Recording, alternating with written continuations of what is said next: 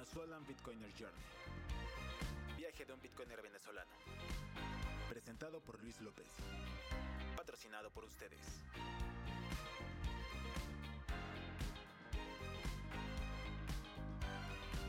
crypto asset is called Bitcoin, right? Right? There's no second best, okay? But take all your money, buy Bitcoin. Then take all your time, figure out how to borrow more money to buy more Bitcoin. Then take all your time and figure out what you can sell to buy Bitcoin. Iván, Iván. And if you absolutely love the thing that you're that you don't want to sell it, go mortgage your house and buy Bitcoin with it. And if you've got a business that you love because your family works for the business, it's in your family ¿Cómo estás, Iván? ¿Me escuchas? Alza la manito si me escuchas o no. Te subí para acá. ¿Qué tal? ¿Cómo estás? Hola, hola, Lu. Bien, bien, ¿y tú? Muy bien, muy bien. Gracias por, por venir. Eres el primero. Lo vi, lo vi y dije, no lo puedo, no puedo evitarlo. Voy a entrar, siempre que quiero entrar, ya fueron como tres horas de que lo hicieron. Ah, Entonces, bueno. hoy no se me escapó. Ah, perfecto. No, bueno, qué bueno tenerte aquí.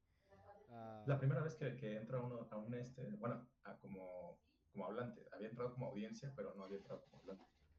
ah, ¿y eso por qué no habías hablado? ¿Te da pena?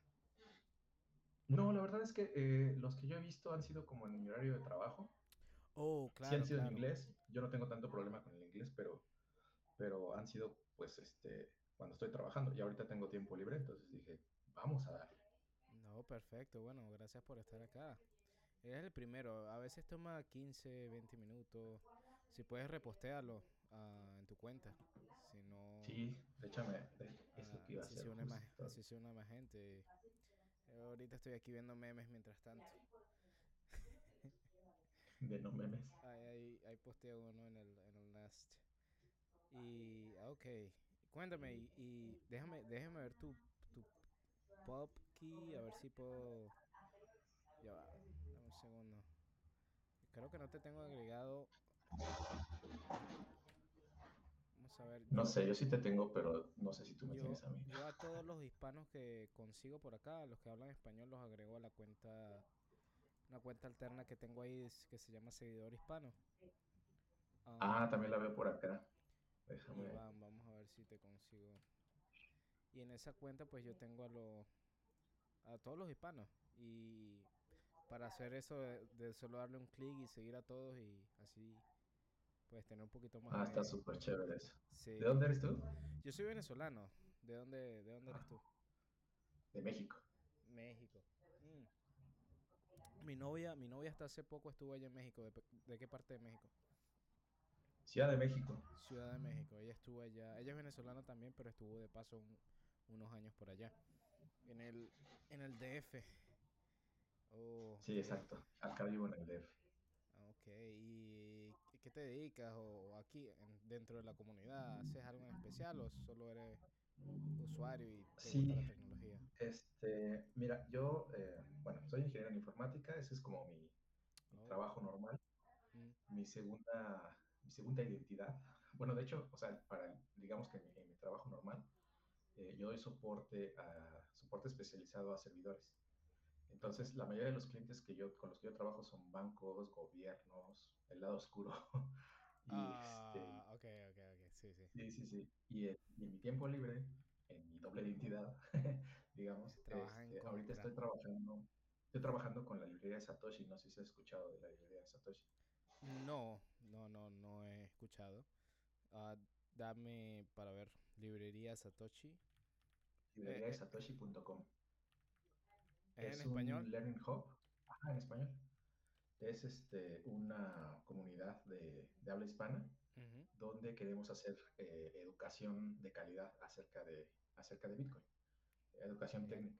De hecho, ahorita estamos, este, estamos inaugurando ayer apenas el, nuestro, nuestro curso, lo- nuestro primer curso de este año, que es de Mas- Master in Bitcoin. Tomamos como base el libro de, de Antonopoulos, de Master in Bitcoin. Y en cada clase vamos viendo un capítulo del libro, más aparte material propio que nosotros hicimos, tutoriales, videotutoriales, este, eh, ejercicios de línea de comando para tu Bitcoin Core, para enseñarle a la gente cómo usar este, o sea, más bien cómo funciona Bitcoin, ahora sí que una, una parte más técnica, más profunda, y este, y pues la idea es que aquí en Latinoamérica vayamos formando gente para que haya más desarrolladores, más diseñadores que trabajen en Bitcoin. Porque pues ya sabes que la, la, poca, la, la poca documentación que hay está en inglés, ¿no? Sí. Entonces es una barrera siempre. Sí, es una barrera para la mayoría de las personas. Y hay, hay, hay personas que están sinceramente dispuestas a aprender, pero el idioma no los deja eh, por alguna razón. Usar el traductor a veces sirve, pero eh, sí, siempre tiene sus limitaciones, sobre todo en lo contextual. A veces te coloca cosas que ni al caso, te las coloca literalmente. Y está, está muy chévere ahorita, le estoy echando un ojo ahorita, no sabía de esto. Sí, hace cuenta que ahorita está el de Master in Bitcoin, que es, yo, yo estoy ayudando en eso, yo estoy dando ese, ese, ese curso junto con otros compañeros. Tenemos venezolanos, colombianos, este, eh, pero ahorita los que estamos en, en, Master in Bitcoin soy yo, este, dos, dos venezolanos, dos compas venezolanos, este, y otros dos que son de aquí de México, otras dos chicas de México. Y luego terminando, o sea, terminando este de Master in Bitcoin, eh, la idea es eh, dar el de Master in Lightning Network para que ahora aprendan sobre la Lightning Network y se metan a los fierros a cómo funciona la Lightning Network. Y después de ese, el, el nivel ya avanzado, mm. lo que queremos dar es el de Bolts, los Basic of, Basis of, Light, uh, of Lightning Technology. Los pues para que la gente también. Mire, yo que yo de verdad no sé mucho sobre Lightning. O sea, sé lo básico y algunas cosas. Pero, pero de los bolts, que son como los, los VIPs, ¿no? Los, este... Ajá, son como los VIPs de Bitcoin. Ah, ok, ok. Mm, Entonces, ahorita está el de Mastering y va a empezar en, creo que en una semana o en dos semanas va a empezar el de bolts. Ese, ese no lo voy a dar yo. Y de hecho no voy a entrar yo porque se me, por los horarios no voy a poder entrar. Sí, estoy viendo. Me encantaría tomar Seminario, seminario Socrático Bolts. Ese, ¿no? Exacto. está muy interesante la iniciativa que ustedes están tomando y esto lo hacen como una parte de uh, remunerado o es algo más open source, like, uh, ¿cómo te digo? Algo más en su tiempo libre. Pues mira, lo hemos hecho, hasta ahorita lo habíamos hecho como en el tiempo libre, eh, la página web estaba, estamos estrenándola porque, o sea, le invertimos a la página web, al diseño, etcétera, etcétera, ¿no? Claro. Porque la idea, pues, es, es este, pues, que también obtengamos una, una, pequeña ganancia, aunque sea, ¿no? De, de todo esto. Sí, debería ser genial si... Bueno, lo que pasa es para gente que está aprendiendo quizás sea un poco complicado hacer tipo, o no sé, uh, un paywall, ¿sabes? Como depende del curso qué sé yo, unos cuantos sats o no sé. Pero sí, no, de hecho, la idea, o sea, sabemos que en Latinoamérica pues hay gente que no puede pagarlo, ¿no? El, el, lo que estamos cobrando son 300 dólares por todo el curso completo, que son 16 sesiones, 16 clases. Pero sabemos que no todo el mundo este, puede pagarlo, ¿no? Entonces, vamos, ahorita se cuenta que las primeras tres clases son gratis para enganchar a la gente, también para que vean si si les gusta o no, porque también es, es demandante, o sea, no te creas que sí, así como lo hemos pensado, como lo estamos dando, como se dio el año pasado, este, sí tienes que invertirle varias horas de estudio para, pues para ir, ir resolviendo las preguntas y, este, y los ejercicios que estamos haciendo. Entonces sabemos que a lo mejor no todo el tiempo, no todo el mundo tiene el tiempo o la dedicación para hacerlo. Por eso estamos dando tres clases gratis para que entren a ver cómo es. Eh, si les gusta, pues se, se, inscriban, ¿no? Y también si les conviene los horarios, ¿no? pero este, al final de esas tres clases eh, se va a hacer un examen, un examen para que los que salgan mejor en ese examen les demos una beca, este, una beca de descuento. Oh, Entonces ya, se, ya que paguen el 50% o que paguen el 40% nada más del costo total, con la idea pues de que quien nos demuestre que realmente tiene ganas de, de, de aprender. sabes que algo, algo que nos pasó chistoso el año pasado es que dimos muchas becas eh, mucha gente entró sin pagar nada. Haz de cuenta que eran como 30 personas que no pagaron nada, ni un, ni un peso de, de este, para inscribirse. Y de esas 30 personas, nada más una sola terminó el seminario. Los otros no lo terminaron. Y en cambio, de la gente que sí pagó el seminario el, el año pasado, solo hubo dos que no, que no lo terminaron y todos lo terminaron, todos los demás sí lo terminaron. El, el, incentivo es lo que mueve a la gente. Sí. Si, si tienen dinero, sí, si sí. tienen dinero, tienen que hacerlo. Ah, Exacto. está, Si el gasto, a huevo que lo acabas. sí, a huevo tiene que terminarlo, porque imagínate eh, invertir dinero allí para, para no terminarlo, a menos que no, o no cueste mucho, tengas mucho dinero, lo cual no, no pasa. Am, no, me parece genial la idea, no sabía de esto. Usted me acaba de decir que tienen años en esto, entonces, desde el año pasado. El año pasado, el año pasado empezó. Se hizo el de Master in Lightning, luego se hizo el de Master in Bitcoin y luego se volvió a repetir el de Master in Lightning. Mm, Entonces, este año estamos arrancando con Master in Bitcoin, va a empezar el de Volts y luego va a ser el de Lightning y, y, y más bien va a depender de qué tanta gente, porque hace cuenta que la idea es, yo, yo tomé el seminario pasado, yo fui estudiante en el seminario pasado ok. y ahorita soy de los que va a dar, soy de los que está dando el curso. El- el- La idea es que al final del curso, los mejores, los, los alumnos más destacados sean los que den el que sigue. Y así sucesivamente, que entrenen al siguiente y al siguiente, para que sea, bueno, como una idea de descentralización, ¿no? O sea, que no siempre sean los mismos, para que haya recursos siempre y se, se mantenga vivo el, el, el curso, ¿no? No, y- estoy viendo aquí, ahorita, ahorita acabo de ver los precios. Ah, este, por ejemplo, el de seminario de Bolts, eh, cuesta, a mi- está a mitad, está a 150 en fiat y 135 el valor en, do- en Bitcoin. Ah, yo creo que eso me parece súper accesible para alguien que de verdad quiere aprender. Eh, ¿Ustedes dan algún tipo de, de título al final del curso? O aparte Sí se da un, este, un certificado, sí, un certificado al, al final del, del curso. Mm, me parece excelente. Mira que de verdad no, no había visto, no sabía sobre esto. Yo, yo hice uno que se llama Sailor, creo que es el Sailor Academy, ¿sabes? El de Ajá. Eh, hace, hace unos años ya terminé, yo tengo ya el, creo que el- hace año y medio. Y ya tengo, entonces es, es tipo, no sé si tú sabes cómo es el Sailor Academy. No, no lo he escuchado. Bueno, es como, ya, ya te lo voy a mostrar. Es algo así como lo que ustedes están haciendo, pero no, no hay un profesor. Eh, ustedes dan como una, una especie de clase en vivo. Pues es una mezcla de las dos cosas. ¿Has tomado, has, has escuchado de Chain Code Labs? Chenko. Chain Code Labs. No.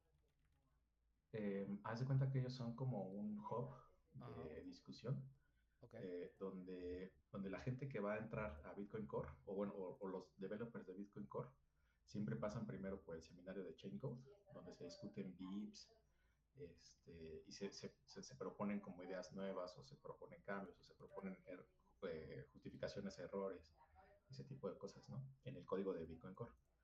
Eh, de ahí se tomó la idea de Chain Code. O sea, Chain Code lo que hace es que se abre un seminario y hace cuenta que se reparten temas, ¿no? O sea, se reparte, se va, ha- hace cuenta que en, un- en una sesión se va a hablar nada más de Segwit, ¿no? Y se hacen preguntas y esas preguntas se reparten a los alumnos. Se reun- nos reunimos en, en un grupo de, de pequeño, como de cuatro o cinco, cinco personas, donde discutimos esas preguntas y cuáles son las respuestas, a, las posibles respuestas a esas preguntas que se plantean. Eso es lo que hacemos en la librería de Satoshi. Nosotros empezamos a leer el libro de Master in Bitcoin, se reparten preguntas acerca del capítulo que se está viendo y se reportan ejercicios sobre ese capítulo. Se hacen grupos pequeños donde ya tú lo resuelves y en caso de que, de que pues, nadie le haya entendido al, al, al, a, las pre, a, ciertas preguntas o, o, este, o no sepan o no hayan encontrado la respuesta dentro del material, entonces ya entramos nosotros, los, los líderes de educación, entran a explicar. a ayudar y a explicar. Correcto, Exacto. entonces es como una especie de, de Zoom, una especie de clase, Ajá. clase online. También, o sea, mitad, mitad haces tu tarea en tu casa, lees, aquí te mandamos los, los artículos o, o Exacto. lee esto, esto y después te damos una explicación en vivo y preguntamos a ver si tú también entendiste. Exactamente. Ah, me parece, me parece muy buena la iniciativa. De verdad no había visto, voy a ponerme a ver si si hago alguno de estos cursos, sobre todo en voy a hacerlo voy a hacerlos gratuitos primero para ver y Sí, ya después voy voy con lo otro. La Este, siguiente, es más, si te inscribes ahorita, este, vas a tener acceso a la parte de, de gratis, ¿no? Que se llama Bitcoin 101. ujú, Y en ese vas a ver el material de la sesión de la, de la clase que dimos ayer. O sea, está ahí guardado. Es, eso fue una sesión para hablar del el bot de Lightning Network, el bot de LNP2P de Francisco Calderón. No sé si lo has usado para comprar Bitcoin a través de Telegram. No, no he usado el bot, pero sí he escuchado. Ah, ok. Haz de cuenta que pues, es, tú entras al, al bot de Telegram y tú puedes intercambiar Bitcoin de manera peer-to-peer, ¿no? Sin pasar por un exchange centralizado. Entonces es mucho más privado. Mm, Y se habló de eso y de cómo instalar y utilizar la Moon Wallet para Lightning Network. Pero, o sea, eso no quedó grabado, pero tú puedes, tú cuando te inscribes al, al- a la librería de Satoshi, automáticamente ya tienes acceso a ese material y al, del al de la sesión que se va a dar el sábado y al de la sesión que se va a dar el próximo miércoles, que son las clases gratuitas. Si quieres, chécalo. Eh, la que sigue es el sábado a las 10 de la mañana de acá de México. Por si te quieres este, el sábado meter 10. y Ok, Ajá. En tu país no sé qué hora sea, pero es a las 10 de acá de México. ok, ok. Suena bien. Voy a... Debería implementar el... Bueno, no sé si ustedes tienen tiempo. El, el, el login con Lightning también.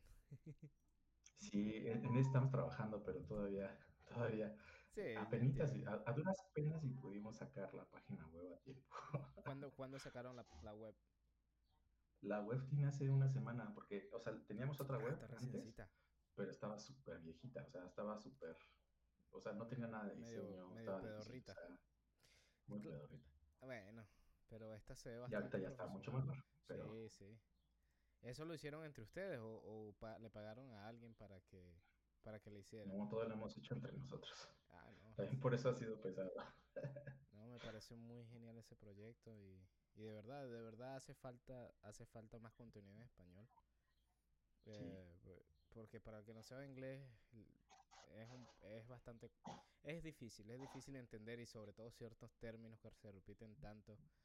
Am, me parece excelente lo del contenido en español. Eh, ¿Ustedes tienen una persona que hace las traducciones o las hacen entre ustedes? O... La hacemos entre todos. Qué bueno. Pero más que nada estamos haciendo como material, tutoriales, tutoriales nos, cada uno de nosotros. Hicimos un tutorial para instalación de, de tu propio nodo. Bueno, no hicimos uno, hicimos como cuatro, para que instales tu, tu propio nodo en Windows, en Mac, en Linux. Y hicimos también este, tutoriales para cómo utilizar la wallet de Bitcoin Core, cómo utilizar, cómo hacer transacciones, cómo utilizar la testnet en, en Bitcoin Core. O sea, todo eso orientado a conocer cómo trabaja Bitcoin Core, porque Bitcoin Core es el cliente de Bitcoin de referencia, ¿no? Es, es el cliente Satoshi. Entonces, cualquier otra implementación que salga está basada en los cambios que se, que se van a estar haciendo sobre Bitcoin Core. Que Entonces, es la que más vale la pena que, que entendamos. Perfecto. Am, mira, bueno, no sé, ahí te dejé en el Nest eh, la página del curso de Sailor. Esto lo hago para que hay, hay bastante información también interesante allí. Oye, pero ¿cómo la abro? Ah, mira, ¿sabes? Bueno, ¿tienes abierto aquí el Nest? Sí. Ah, ya, ya me dio. Es que le, le- le estaba, le estaba dando el botón y no abría. Listo. Pero Entonces ahí te va a abrir la página del Sailor. Y de ahí pueden sacar información, traducirla al español. Está bastante completo ese curso. Yo lo hice hace un año y medio, como te comenté. Eh, tiene todo, es gratuito totalmente. Y te dan un certificado al final por si también lo quieres hacer pues, en tu tiempo libre. Ah, me lo voy a aventar. Sí, claro. eh, está muy bueno. Y tú como dijiste que sabes inglés, pues tienes la, la, la, la facilidad de entenderlo todo. Y, y nada, pues pueden implementar algo de ese curso del Sailor aquí, aquí en, el, en el curso de ustedes. ¿Cómo estás, Adrián? Sí, claro. Este, hace rato estaba hablando con, con Iván. Ah, ahí está el link, si quieres darle para que lo tengas guardado, Adrián. Del curso Hola de- chicos, ¿cómo están? curso de. Llegando aquí un poquito tarde, disculpen la, la, la tardanza. Eh, bueno, aquí estoy, estaba en un evento, en otro evento virtual que estaba interesante, pero bueno, y aquí estamos cumpliendo, cumpliéndoles a todos ustedes y cuéntenme de qué estaban hablando, de cuál es el tema Bueno, del, del space de hoy. Mira, mira que no tengo un tema específico. a Iván eh, ahorita llegó, llegó, de- él fue el primero que llegó. Eh, me estaba diciendo que él, traba- él está trabajando con unos cursos ah, sobre Bitcoin sobre el Lightning eh, en español y hace poco ya lanzaron una página web ah, un poco más retocada. Ya, ya te voy a poner el link aquí en el. Se llama Librería de Satoshi. Y él Así me, es. me estaba comentando, no sé si quieres explicarle a Adrián un poquito sobre el curso. De todas maneras, aquí voy a dejar el, el link de... Ah, lo vas a poner aquí. Perfecto. Sí, sí, Sí, sí. estaba viendo a ver si se podía, pero creo que solo tú, ¿verdad? Como Sí, s- s- administrador. yo soy el que tiene el Yo creo que, yo creo que ya, yo creo que ya había ese proyecto, había escuchado hablar de ese proyecto. Ese proyecto no está relacionado con Satoshi en Venezuela. No, no, no, está, no es de Satoshi en Venezuela. No es ese.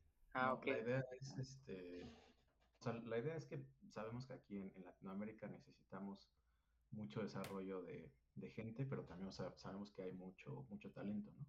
Entonces, eh, como toda la, documentación de Bitcoin está en inglés, esta es como una red eh, de aprendizaje social donde este, queremos impartir educación de calidad especializada en Bitcoin, educación técnica, y la idea es que a futuro eh, formemos en Latinoamérica más desarrolladores y diseñadores que trabajen sobre el sistema de Bitcoin, que sean desarrolladores de Bitcoin Core o que creen apl- aplicaciones nuevas.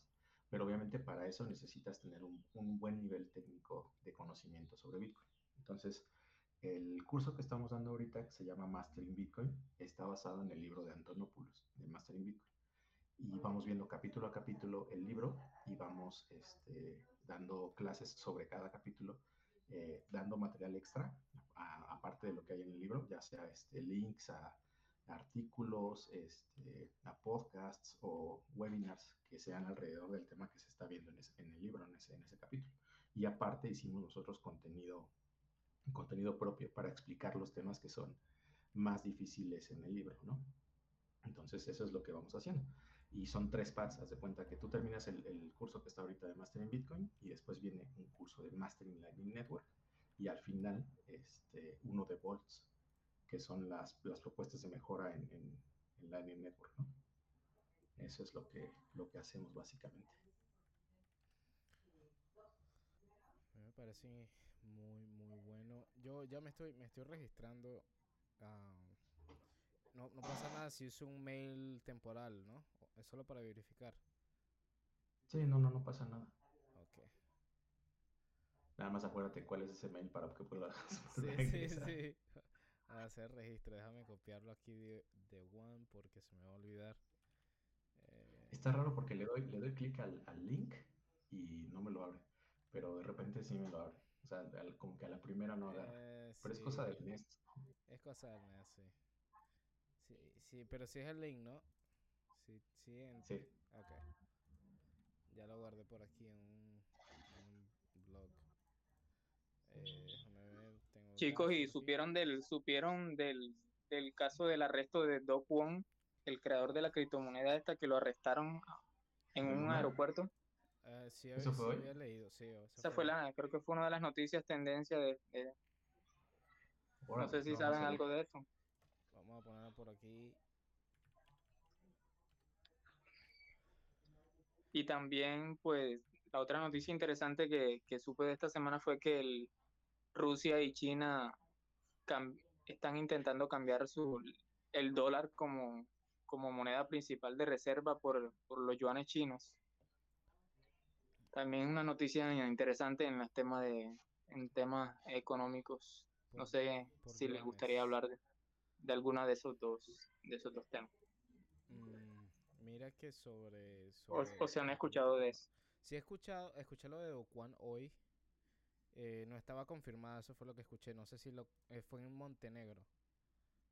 ¿No? Que lo agarraron, Sí, en supuestamente. Montenegro, correcto. Eh, no estoy seguro si es verdad o no, no se ha confirmado, creo que no. Pero, pero aquí de todas maneras dejo un artículo. mm, no le había, no le había prestado atención hasta ahorita que lo menciona. Porque, no sé. ¿Ustedes, ¿Ustedes metieron plata ahí? ¿O qué?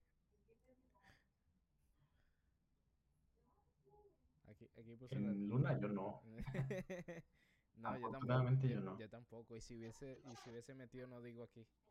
No, mentira. Sí, me daría pena.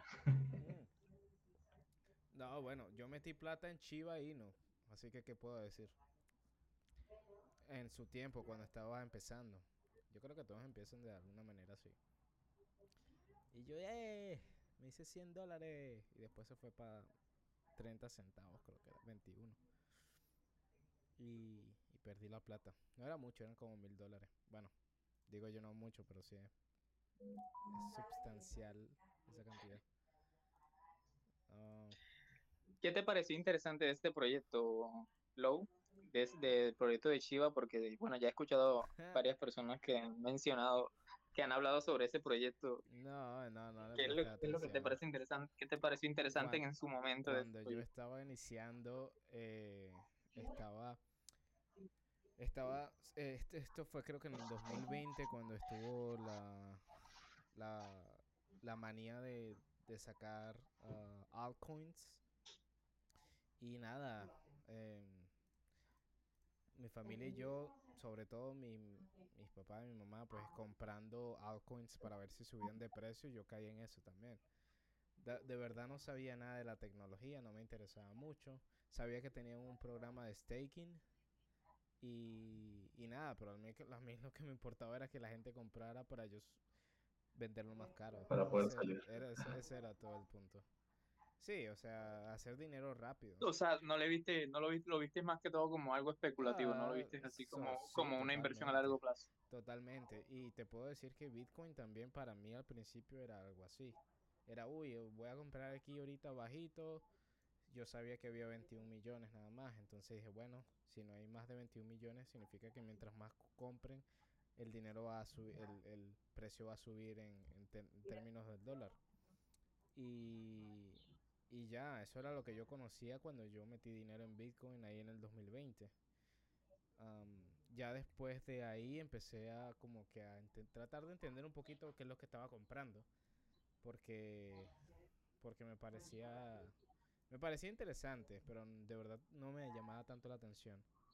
Hasta que empecé, escuché por ahí a Breedlove, que creo que fue, diría yo, el que me, el que me dio el, el peel de, el peel de, de entenderlo más, porque se metía más algo más ah, moral y filosófico.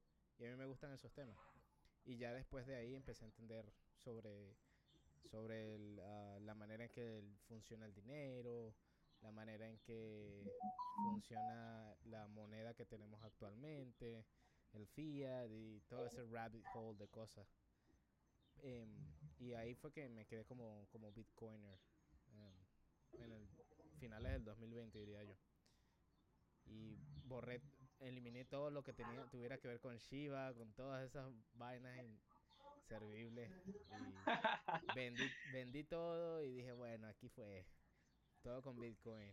Y hasta ahora es la, la manera en que yo guardo mi dinero. Ni siquiera lo guardo en dólares. Tengo un poquito de, de pólvora por ahí por si acaso en dólares, pero es todo. O sea, no tradeo, no hago nada, nada. Es aburridísimo. Guardar como si fueran lingotes de oro abajo de la cama. Va, va, va, Y ya. Solamente ahorrar. Mira, Iván, una pregunta que contigo no he hablado. Este, ¿qué piensas tú? Tú eres big... es que va a sonar raro, esto va a sonar como un grupo social, pero eres, eh, ¿te gusta Bitcoin? ¿Te gustan otras uh, like uh, cryptos o cómo es la cosa? Yo sé que Pues mira, yo empecé, Ajá, échame tu cuento. em- empecé siendo shitcoiner, la verdad. Eh, primero escuché de, de- de Bitcoin en el 2016 y no le hice mucho caso. Después volví a escuchar de Bitcoin al final de 2017, ya cuando estaba llegando a 18, 19 mil dólares. Y, este, y empecé a tratar de informarme con videos de YouTube, etcétera. Y todo el mundo decía que no, que ya, este, ya Bitcoin era cosa vieja, ya Bitcoin no escalaba, etcétera, ¿no? Y, mm, y que lo de hoy era, eran este, cosas como Ethereum, Cardano, etcétera, ¿no? Todo lo que tuviera contratos inteligentes. Entonces yo me fui en FOMO, entré en FOMO y empecé a, a meterle mucho dinero a, a altcoins y me fue horrible, ¿no? Porque pues, todo el mercado se fue para abajo y pues, todo lo que yo había metido se, se esfumó rápidamente.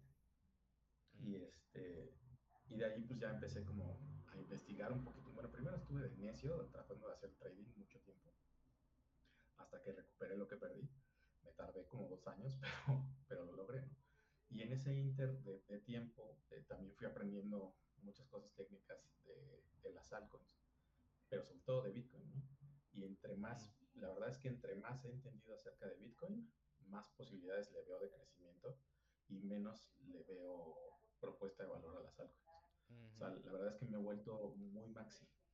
Eh. Entre más entiendo de Bitcoin, menos me gustan las, las altcoins. Mm. Sí, es que eh, y es interesante ver cómo por cada por cada bull run que hay siempre viene como una oleada nueva de, de gente que no sabe nada y dice, bueno, vamos a intentarlo, ¿no? Uh, yo vine en el 2020, pero yo lo había escuchado ya en el 2013 me parece, pero cuando era súper niche, o sea, más niche aunque esto, era algo muy pequeño que es la gente así como que quería, la que quería hacer plata rápido minando, era la que hablaba sobre eso. Eh, y después de escuchar por ahí en 2017 o 2015, no recuerdo bien, sobre, sobre Coinbase y la otra cosa. Y en el 2020 fue que entré.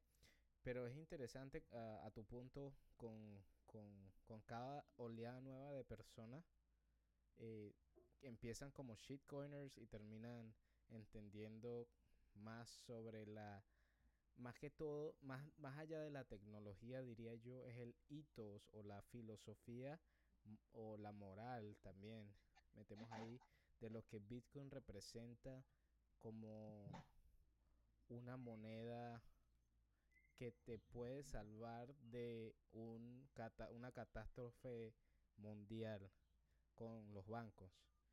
Cuando entiendes que es como una un seguro para para tu tiempo, para tu riqueza que está fuera del alcance de los gobiernos de todo el mundo, ahí es cuando de verdad sientes como que verga, esta, esto que tengo aquí en, en mi poder es algo que no ningún altcoin puede hacer, en mi opinión. Sí. Eh, sí, y es que entre más entiendes la parte técnica, más te das cuenta de qué tan bien construido y de qué tan seguro es, es muy robusto. Demasiado robusto. Muy robusto. Y la, las altcoins hacen este trade-off, hacen este canje entre quitarle un poco de seguridad para darle más funcionalidades. Uh -huh. Pero desgraciadamente cuando metes esas, esas otras funcionalidades también insertas nuevas vulnerabilidades. Entonces, eh, a mí, bueno, yo por principio de cuentas, y, y, eso es algo que apenas entendí hace, hace poco y después de, de perder mucho dinero en altcoins, es un trade-off que no debes de hacer porque es dinero lo que, está, lo que estás poniendo. Claro. el dinero es, lo, lo, lo, produces con el sudor de tu, de tu frente, ¿no? O sea, te, más te vale que esté en aquel asset que es el más seguro, el que está enfocado en, en, en ser lo más invulnerable que se pueda, y claro. no en aquel que te quiere dar pues, más juegos, más, no sé, ¿no? más funcionalidades que a lo mejor ni siquiera vas a utilizar. Sí, cuando, cuando, se habla, cuando se habla de dinero, quieres que sea simple, eh, y, y, quieres que la simplicidad es, es, puede ser una, algo bueno y algo malo, por supuesto, como todo, pero la simplicidad hace que tenga menos puntos de, de ataque, en mi opinión. Creo que eso es un principio de ingeniería. Mientras más complicado hagas un sistema, más vectores de, de, de ataques o de disrupciones vas a tener, uh, es más probable que suceda. Entonces, cuando dicen que Bitcoin, por ejemplo, es muy lento uh, para hacer transacciones, o sea, yo imagino, yo hago siempre, trato de hacer siempre analogías. ¿Cómo es el oro? Eh, por ejemplo, que es uno, uno, si no es el que más se conoce, eh, aparte, aparte del dinero que usamos hoy, ¿no? Y el oro es pesado, el oro es lento en cierta manera el oro es... Veo todas las características del oro. Es difícil de verificar, pero es muy valioso. Uh, y, y, las comparo con las de Bitcoin. Creo que no sé si todos hemos hecho eso acá. Y, y vemos las diferencias y la, las cosas buenas que tiene Bitcoin. Que creo que lo único malo, diría yo, de Bitcoin es que no tiene tanto tiempo como el oro. Pero bueno, ahorita llevan 14 años y no he escuchado ni un solo hack en la en la red que se han habido al principio, uh, en la incepción, después de la incepción. Sin embargo, es cierto lo que estás diciendo de que el oro obviamente tiene un, un tiempo mayor de, de, estar, de estarse utilizando en el mercado, pero si nos ponemos a hacer un, un, un, un, ¿cómo, les, cómo, cómo les digo? Un recorderis de la historia del, del dinero, el, el, oro tiene muchísimo tiempo ya dando, estando en el mercado y en comparación con Bitcoin, y si si pues, hacemos un análisis como de la adopción o de la velocidad de adopción, porque con que Bitcoin se ha desarrollado, o sea, ya Bitcoin, a pesar de que han pasado ya desde 2008 hasta ahora, ya una década, más de una década, la aceleración que ha tenido la adopción de Bitcoin es impresionante. O sea, ya tú, por lo menos, en el, si tú le mencionas la palabra Bitcoin a la mayor a, un cierto grupo de personas, por lo menos uno del grupo algo sabe. Por lo menos sabe de que existe Bitcoin, aunque no tenga ni billeteras ni, ni, ni nada de Bitcoin resguardado, pero por lo menos ya tienen conocimiento de que Bitcoin existe. O sea, la masificación del conocimiento de Bitcoin, la aceleración de, del conocimiento que la gente, perdón, tiene de Bitcoin en comparación con la que tuvo el oro, yo creo que ha sido mucho mayor. O sea, se ha esparcido mucho más rápido y ahora obviamente la, la tecnología y, la, y los sistemas de comunicación que, que, se han desarrollado, yo creo que cuando el, cuando el oro se cuando el oro empezó a ser utilizado como, método, como medio de intercambio, creo que no existían los sistemas de comunicación que existen ahora y la gente para comunicarse la información obviamente no tenían esa rapidez y esa inmediatez en el conocimiento, pero ya nosotros aquí, por ejemplo, sale una tecnología nueva y ya al, al, al, al mes o al año ya casi todo el planeta puede saberlo por la inmediatez de, los, de, de las comunicaciones. Entonces, la aceleración con que la gente conoce, conoce, conoce Bitcoin, ahora en comparación con el oro, uf, es demasiado grande. Pienso yo, pues no sé qué opinen ustedes. Ok. Yo creo que... Adelante, adelante, bueno. Yo creo que es, es, es comparar dos cosas que son muy diferentes. El oro el, el, oro que tenemos hoy en día es el mismo oro que existía hace 700 o 1200 años, ¿no? El oro no lo podemos reproducir, es un bien natural que, pues ya existía mucho antes de nosotros y que no podemos replicar, solo se produce en el corazón de una supernova y no, no tenemos las condiciones para reproducir esas, esas, esas condiciones, ¿no? Entonces, eh, por ese lado yo creo que no hay que compararlo con el oro, sino que hay que compararlo con otra cosa que, que, haya, que nosotros como humanos hayamos construido. Y para mí la comparación adecuada sería compararlo con, con, este, con los bancos centrales, que son los que emiten moneda. ¿no? Los bancos centrales son lentos, eh, responden lentísimo a, a, la creación de, este, de, dinero y el dinero es ilimitado. ¿no? Eh, eso, esa es la comparación que a mí se me haría más justa.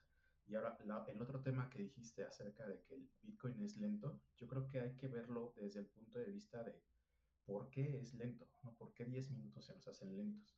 Y si tú, si tú lo, te pones a nivel técnico a pensar el por qué Satoshi escogió ese, ese tiempo para el, para el algoritmo de, este, de binado, eh, esto es porque él tenía la idea de que cuando tú mandas una, un mensaje por la red, y quieres que ese, ese mensaje se propague en una red peer-to-peer, se va a tardar más o menos entre 8 y 10 minutos en darle la vuelta al globo completamente.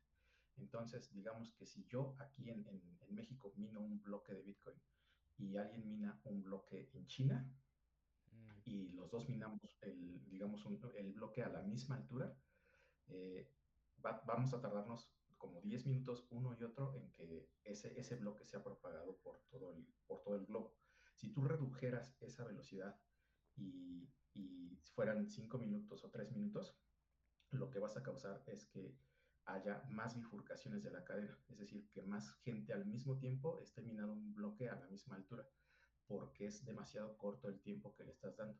Si tú le das 10 minutos, ya le diste tiempo a que ese bloque se haya propagado por todo el planeta completo, y no haya replicación de, información, porque si, si, si dos personas minan el mismo bloque, o sea, un bloque a la misma altura, pero los dos bloques tienen información diferente, eh, uno de los dos bloques va a quedar descartado cuando se mine el siguiente bloque y se agregue a uno de los dos, el otro va a quedar descartado. Y desgraciadamente aquel minero que minó ese, que, ese bloque que quedó descartado, la energía que él ya gastó, el, el, el, gasto energético y el gasto económico que ya hizo, no lo va a recuperar. Entonces, es por eso que, está pensado en que sea 10 minutos, y no 5, y no 3, y no 2, para evitar que haya colisiones en, la red y que se, se, empiecen a, generar más bloques sin que se hayan escuchado o, o, sin que se haya propagado el mensaje por todo el planeta completo. Es, o sea, sí tiene un razonamiento para eso. Ok, no fue, no fue algo como random, como por ejemplo el, los 21 millones. No, no, no. Por ejemplo, este, hay, hay cadenas como la de Bitcoin Cash, Bitcoin SUV, mm -hmm. todas esas que, en las que se pueden minar bloques más rápido. Eh, tú te tienes que esperar más tiempo, tienes que esperarte hasta 9 bloques, 20 bloques, que 30 bloques, todas las, todo... para que sepas que ya esa, esa información ya no se va este, a mover de ahí. Mm. Y en Bitcoin, con que con que pasen, con que pase un bloque ya estás muy seguro de que ya está, o sea, ya, ya, ya, ya, va a ser irreversible, ¿no? precisamente por lo mismo. Entonces, este, pues sí tiene su lógica, que eh, eh, obviamente si lo, si lo comparas con el sistema SWIFT, por ejemplo, que pues, puedes hacer transferencias internacionales instantáneas, mm. vas a decir, ah, pues Bitcoin es muy lento, pero en realidad estás comparando peras con manzanas, porque el sistema SWIFT no es el banco central. No, es, es, otra, es, es, otra capa encima de, del banco. Haz de cuenta que es, tienes el banco central, que es capa 1. Luego el cap, el, la capa 2 serían los bancos tradicionales como los conocemos. Y encima de, del banco, de los bancos tradicionales tienes Visa, Mastercard, Swift y todos esos procesadores C de pago, que es una tercera. Mm. Ajá. Entonces, mm. la comparación justa de Visa, Mastercard y SPAY, este, Swift y todos esos sería compararlos con la Lightning Network y la Lightning Network puede procesar millones de transacciones por segundo y los procesadores de pago solo pueden procesar miles de, trans de, transacciones por segundo. Entonces, cuando los comparamos al nivel que se debe de comparar, pues son más rápido. Lightning Network es más rápido que todo lo que existe ahorita. Mm. Mm. Es, eso es correcto. Es que, es que, es que tú te, tú, bueno, no sé, ustedes se han puesto a, a probar la velocidad de, de, de qué tan rápida es la, la, la Lightning. O sea, imagínate sí. recibir un zap de China acá en cuestiones de segundos. A veces ni, ni un sí, segundo. Sí, sí, A mí me han mandado zaps de, de, de, España. Bueno, no zaps, sino oh, facturas de Lightning Network, así, con un español hablando en Clubhouse. Ajá. Y de repente me, me deposita y así en, en chingas y en dos segundos ya lo tengo. Y digo, ah, wow. Sí. Y cuando, se les, y cuando hacen una sesión en vivo como esto, la gente se queda, no te puedo creer, a ver, inténtalo conmigo. Y ya, los, ya que sí, y se quedan con el ojo cuadrado. Yo, le, yo le mostré a mi novia en un bar una vez, mira, ella no, no, sabe, no, no sabe de tecnología ni nada de eso, no le interesa mucho el tema, pero le mostré uh, una factura, o sea, no le mostré una factura, le dije, mira, descárgate Wallet of Satoshi, que era como que lo más rápido para, para mostrarle eh, ya, ya tiene una cuenta aquí en, eh, bueno, no aquí, en Nostr, tiene una, una un, sus llaves públicas y privadas, o una cuenta, no sé cómo decirle eso. Eh, y le dije, mira, bueno, vamos a hacer esto. Yo voy a, a tomarle una foto a este invoice y, o este, a este LNURL. Lo voy a pegar aquí y vamos a ver cuánto, cuánta plata te llega de repente. De todas partes del mundo, le dije. Y con eso que me llegó, vamos a pagar dos cervezas. Y dicho y hecho, me llegaron más de, más de 10 mil sats. Que no fue para la cerveza, pues yo solo quería mostrarle. Pero, o sea, eso les deja la boquiabiertos a algunas personas. Y ella que de verdad no está interesada en este mundo quedó como, ay, ¿cómo me meto? Entonces quería ser como más intuitiva con, con el contenido que iba a crear en, en Oster para, para, para, para que le dieran sats. Y, o sea, es una experiencia demasiado buena. No sé si ustedes la han, la han hecho con alguno de sus allegados. Eh, pero sí, es una buena forma hasta de monetizar tu, tu tiempo. Me parece genial. Sí. Este. Y no, bueno, lo que iba a decir con respecto a lo que dijo Adrián era que las, las tecnologías con respecto al, al dinero y a la información, eh, mi, mi, mi pensar es que están entrelazadas.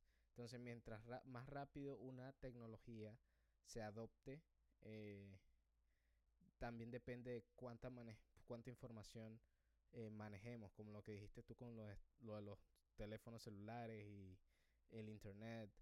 Entonces, mientras se construye una tecnología que esté encima de los rieles, una tecnología de dinero que esté encima de los rieles de la tecnología que usamos para comunicarnos, entonces pienso yo que es la tecnología que eh, va a ganar en, un mercado por porque es nativa de, de, ese, de ese protocolo, por así decirlo. Eh, y por supuesto, bueno, Bitcoin ahorita, que es la tecnología que estamos usando sobre el Internet, es una... Y no es, no es la única, pero es, es la, la, novedad. Es la primera y, y, la que ha tenido el mayor... Uh, como el mayor network effect, el efecto, el efecto de red. Y eso no, eso no, lo, no creo que lo pueda tumbar nadie, ningún otro altcoin ni nada y el oro, pues el oro quedó, quedó ahí para otro tipo de usos. Y yo creo que ya el oro para uso monetario está eh, totalmente obsoleto, en mi opinión. y bueno, pensar que antes los bancos usaban oro, ¿no? Y quedamos con quedamos con esto del, del dinero del dinero que ellos nos imponen.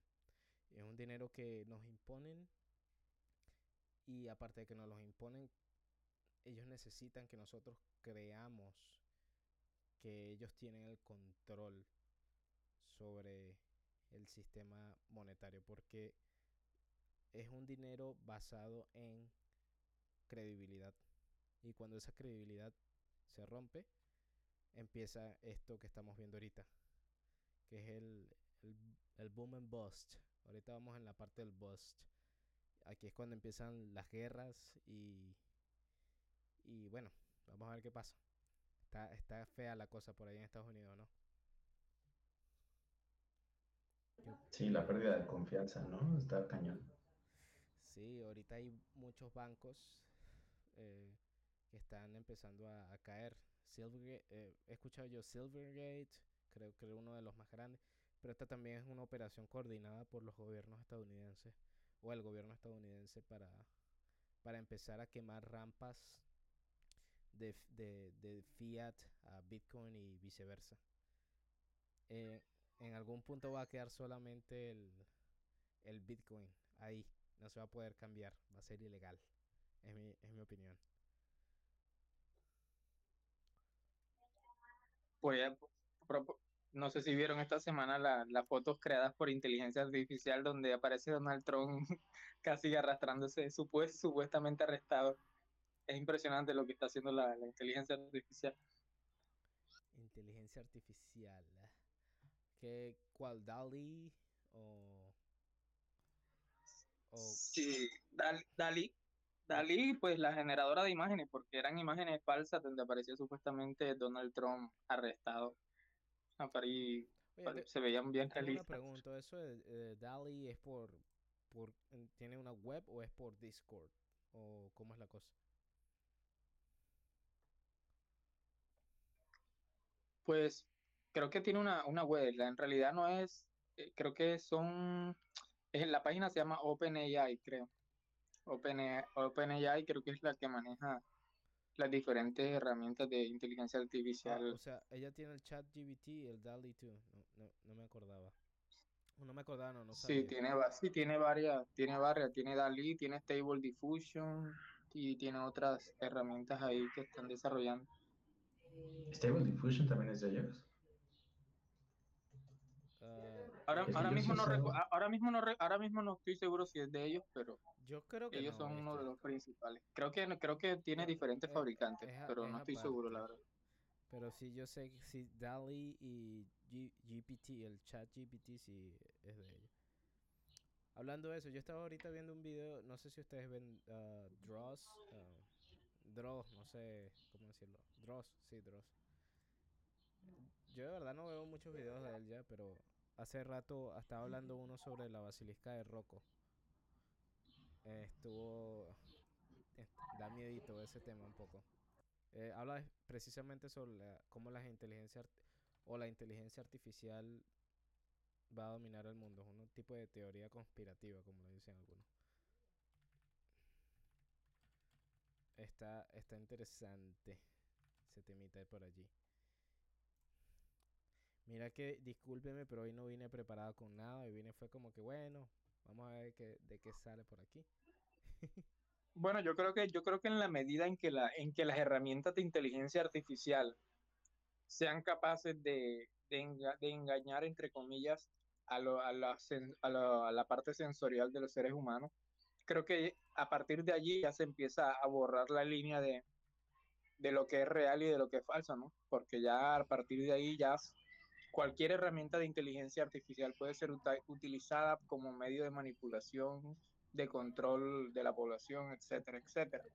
Mm. Entonces, tiene, son herramientas que, aparte de obviamente de sus ventajas, uno tiene que analizarlas también desde su, con precaución y, entender cómo, lo, cómo los seres humanos en el futuro se la van a tener un poco más complicada para distinguir, por ejemplo, una imagen real de una falsa, un video real de, un, de uno falso. Porque imagínate, imagínate que una que alguien malintencionado, por, el, por ponerte un ejemplo, desee dañar, desee dañar la imagen o la reputación de una persona influyente en internet, simplemente le cambia, le recorta la cara de la persona y se la coloca al, al, a la inteligencia artificial y la inteligencia artificial le puede crear un video de cualquier tipo haciendo un crimen, cometiendo un crimen o haciendo algún tipo de actividad que, que dañe la reputación de la persona. Y imagínate cómo la información viaja tan rápido, la, la reputación de esa persona puede quedar destruida en, en minutos, en segundos.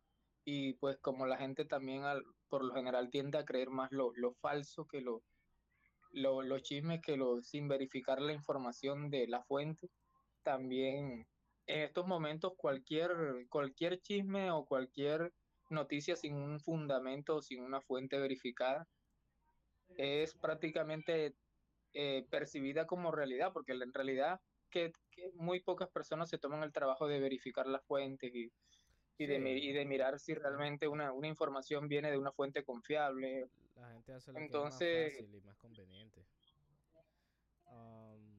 No, no, la gente se simplemente es, es, sensorial, se de, lo que ve con los sentidos y, y, lo que percibe con los sentidos eso es lo que cree y muchas veces los sentidos pueden ser engañados. Eso me ha quedado más que claro con el tiempo. Incluso um, bueno, yo, yo, yo pienso que de, de, la misma manera en que están eso eh, tratando de hacer los deepfakes, deepfakes de videos, de, de imágenes también, eh, también se están implementando medidas para, para contrarrestar esos deepfakes.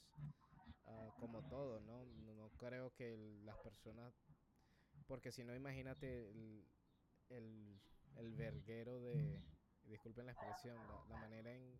Sí, sí, según un caos, es completamente, una entonces mm, están implementando también, aparte de, de, del deepfake, hay, existen herramientas para, para combatir eso. eso. Eso lo vi hace tiempo, cuando lo del deepfake era un poco más, estaba más mainstream, ahorita no tanto. Ah, lo que tengo miedo yo es que eso lo, que probablemente ya se está haciendo que los gobiernos empiezan a usarlo como, como manera de desinformar y mantener quietas a las personas. Uh, y eso, eso es, ellos van a estar en el poder de hacer eso sin que nadie les diga nada. Eso sí está, Pero también nosotros podemos hacerlo. Sí. Yo creo que más bien lo que va a pasar a, futuro es que cada vez le, le, restemos más importancia a lo que vemos en redes sociales. Sí, por supuesto. Yo no sé, ¿ustedes piensan que las redes sociales en 10 años van a estar van a estar, van a seguir como ahorita? ¿O qué, qué piensan? Por ejemplo, digamos Facebook, Facebook ya tiene más de 10 años, ¿no? Tiene casi la misma, la misma edad que Bitcoin, diría yo, un poquito antes, del 2008, 2003, no recuerdo bien. o lo que Facebook, eh, Twitter, Instagram es parte de Facebook. ¿Qué piensan ustedes sobre, sobre el, el futuro de las redes sociales en 10 años? Y me dejan, me dejan por aquí saber. Eh, disculpen y no les he comentado que esto está grabado y esto va a salir en un podcast que yo tengo, así que piensen bien lo que van a decir y, y nada, se los dejo por ahí. No nos asuste, no nos asuste porque así hablamos con más, así hablamos con mayor naturalidad. Eso tenías que decirlo, eso tenías que decirlo al final para, para que habláramos con mayor naturalidad, con mayor solvencia. Ok, bueno, No, pero sí, hablando, hablando, hablando un poco de la, de la percepción en cuanto a tecnología, pues yo creo que la descentralización ya es una, más que una, más que un- una idea futurista, ya es una realidad. Y Noster es la, la prueba de ello, ¿no? Ya apareció Noster, aparecieron los protocolos descentralizados, están cada vez tomando más fuerza. Yo creo que inevitablemente todos los avances tecnológicos que hacen, que hacen las personas o la humanidad que se desarrollan es para brindar soluciones a, un problema. Y la cuestión de la censura y, y el control político eh, sin duda ha hecho que, mu- que el desarrollo de, de- de estas nuevas, de, de estos nuevos protocolos se lleven con mayor vehemencia, con mayor fuerza. Y bueno, ya la gente, la gente como que está captando y que no quieren, no quieren ser vigilados ni quieren que los gobiernos estén pendientes a todas sus actividades. Y yo creo que inevitablemente la descentralización se va a tomar toda la, la comunicación a nivel global. Creo que creo que Noster va a ser un, un gran precursor. Creo que Noster va a ser un punto de inflexión en la forma en que nos comunicamos la- las personas, los seres humanos. Y bueno, en, en unos años yo, yo creería que Noster va a ser, de pronto yo no, no sería la única, la única herramienta, pero sí creo que sería la inspiración sería la inspiración para la creación de, de los sistemas futuros de, de comunicación. Y creo que hacia allá vamos, hacia allá vamos, ¿no? Hacia, hacia la descentralización y pues tratando de evitar siempre la, la censura. Yo me No sé, qué, imagino, no, sé, no sé qué opinen ustedes. yo me imagino un futuro, la verdad es que no, no, no voy a ser fatalista. Yo me imagino un futuro en donde las redes sociales no nada más vamos a interactuar nosotros, personas, sino también vamos a interactuar con inteligencias artificiales, ¿no? Y por ejemplo, en este room se va a meter una, una inteligencia artificial a hablarnos de, de, este, pues de cosas que no nos, que, que, que, no nos imaginamos o, a corregir cosas que nosotros estamos diciendo, ¿no? A lo mejor yo te digo lo, que, lo que dije hace rato, ¿no? De, el oro se produce en corazón de una supernova. Igual y, la chat, y el, chat GPT, GPT va a estar aquí diciendo, oye Iván, pero, o sea, sí, pero no es tan fácil, ¿no? O sea, hay ciertas condiciones que podemos, eh, o sea, no sé, ¿no? Como imaginando una, una, una, una conversación más enriquecedora, porque las redes, las redes sociales están ahora también eh, insertadas de, de, este, de, inteligencias artificiales, ¿no? Y yo me imagino qué es lo que podríamos lograr si estos asistentes están con nosotros en todo momento, ¿no? Más allá del que puedan parecer ser utilizados para X o para Y cosa, eh, yo creo que a final de cuentas la tecnología nos hace crecer a todos como, como humanidad, ¿no? Si bien sí hay, hay aristas en, o hay momentos en los que se pueden utilizar de una manera mala, malintencionada, por algunos que puedan controlarla, a largo plazo se ha visto que la tecnología cuando se difunde, cuando se esparce por, por todos los, los lugares de, donde, donde hay humanidad, donde hay comunidad, a fin de cuentas poco a poco empieza a permear todos lados y empieza a cambiar la forma en la que interactuamos. Y yo creo que lo mismo va a pasar con, con la inteligencia artificial. Yo no creo que tengamos un mundo en donde seamos esclavos y ellos sean los reyes. Yo creo que va a ser un mundo donde vamos a tener que aprender a convivir las dos, las dos partes, ¿no? Y quienes de nosotros podamos entender cómo interactuar mejor con ellas, vamos a ser los primeros en sacarle provecho. Yo pienso, ¿no? De ahí me surge una, una pregunta bien interesante que me gustaría hacérsela a los dos. Yo, yo creo que la inteligencia artificial en, en cierto punto alcanzará grados tan impresionantes de desarrollo que pues se dará cuenta del, se dará cuenta de, de pronto de la manera autodestructiva en que a veces los seres humanos interactúan, ¿no? Y creo que ya cada vez que se presentara una, un conflicto social o, o, violencia de algún tipo, creo que la inteligencia artificial como que sería un mediador.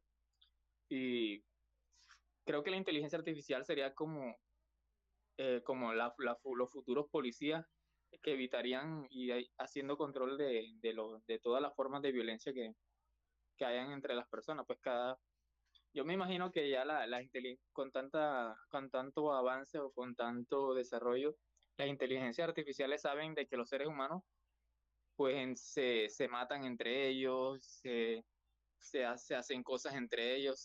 y yo creo que la, la inteligencia artificial en algún momento va a decir, esta, esta raza de los seres humanos son autodestructivos, entre ellos se matan, entre ellos se roban, entre ellos se hacen cosas. Y creo que es necesario que alguien sea de intermediario y creo que ahí la inteligencia artificial va a ser como de policía. No sé si si será así, pero me lo imagino más o menos en un, en un caso hipotético, me lo imagino de esa forma. Y la otra pregunta, la otra pregunta que les quiero hacer es, ¿se irían a ustedes a vivir a Marte si Elon Musk por fin logra conquistar el, el, el planeta rojo? De la primera, no sé si han visto, hay un documental en Netflix que se llama, bueno, en español está como sesgo codificado en inglés se llama Watch, este, Coded Bias, se llama.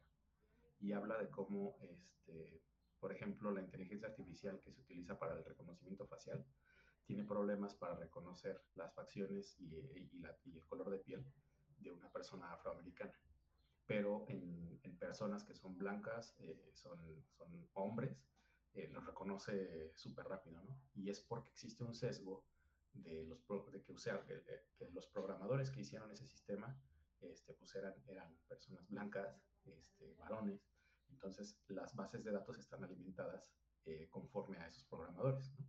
Entonces, este, si nosotros permitimos que ese tipo de sesgos vayan eh, eh, o estén insertados dentro de, de las inteligencias artificiales, yo creo que podríamos desviarnos a este futuro en el que dices donde, la inteligencia artificial nos vea como una amenaza y, se, trate de ser eh, la policía, etcétera. Pero si nosotros, y va a depender enteramente de cómo interactuemos nosotros con ellos, porque ellos se van alimentando de repeticiones de patrones, eh, la inteligencia artificial podría ser otra cosa, ¿no? Podría tal vez predecir cuando una persona está muy estresada o, se está saliendo de sus casillas y, va a actuar violentamente y tal vez sugerirle que, no sé, que, que, que, pues, que haga algo de psicología cognitiva conductual para que pueda esa persona calmarse a sí misma, ¿no? Oye, ponte a hacer este, este ejercicio o eh, respira profundo, no sé, ¿no? O sea, creo que puede ir en un sentido o en otro y va a depender enteramente de cómo nosotros la alimentemos el hacia qué lado se va a inclinar. ¿no? Y sobre lo de Elon Musk, yo ni loco me iría a Marte, ¿no? ¿Cómo? Ahí no hay nada. Epa, discúlpeme que me quedé callado, pero me tocó salir de repente. No me dio chance de decirle. ¿De qué están hablando? Adrián planteaba... No le estaba, le estaba... Sí, sí, dale, dale, Iván, dale, Iván. Adrián planteaba la pregunta de este, si creíamos que la inteligencia artificial se iba a, creer, se iba, se iba a convertir en una especie de policía o si se o, o, cómo lo veíamos en el futuro, ¿no? Y de si nosotros nos iríamos a vivir a Marte si, si Elon Musk llegara para allá. bueno, no, no, o ahorita yo, yo no pienso que eso vaya a pasar ahora, pero en nuestro, en nuestra generación, pero es una posibilidad. Pues imagínate, ahorita estamos empezando y, y, todo lo que ya sabes, todos los récords que tiene en, en la memoria. Eh, imagínate que se haga sintiente y empiece a preguntarse por qué, por qué no puede aprovecharse de nosotros si es más inteligente que nosotros. Y, y escalar desde ahí. Léanse, léanse, les recomiendo la basilisca de, la, el basilisco de Rocco. Está, habla sobre ese tema específicamente. No sé si ya lo han escuchado o no. Pero habla sobre exactamente ese tema de, de cómo, como el, el posible riesgo de una inteligencia artificial en, en años futuros. Es un experimento mental.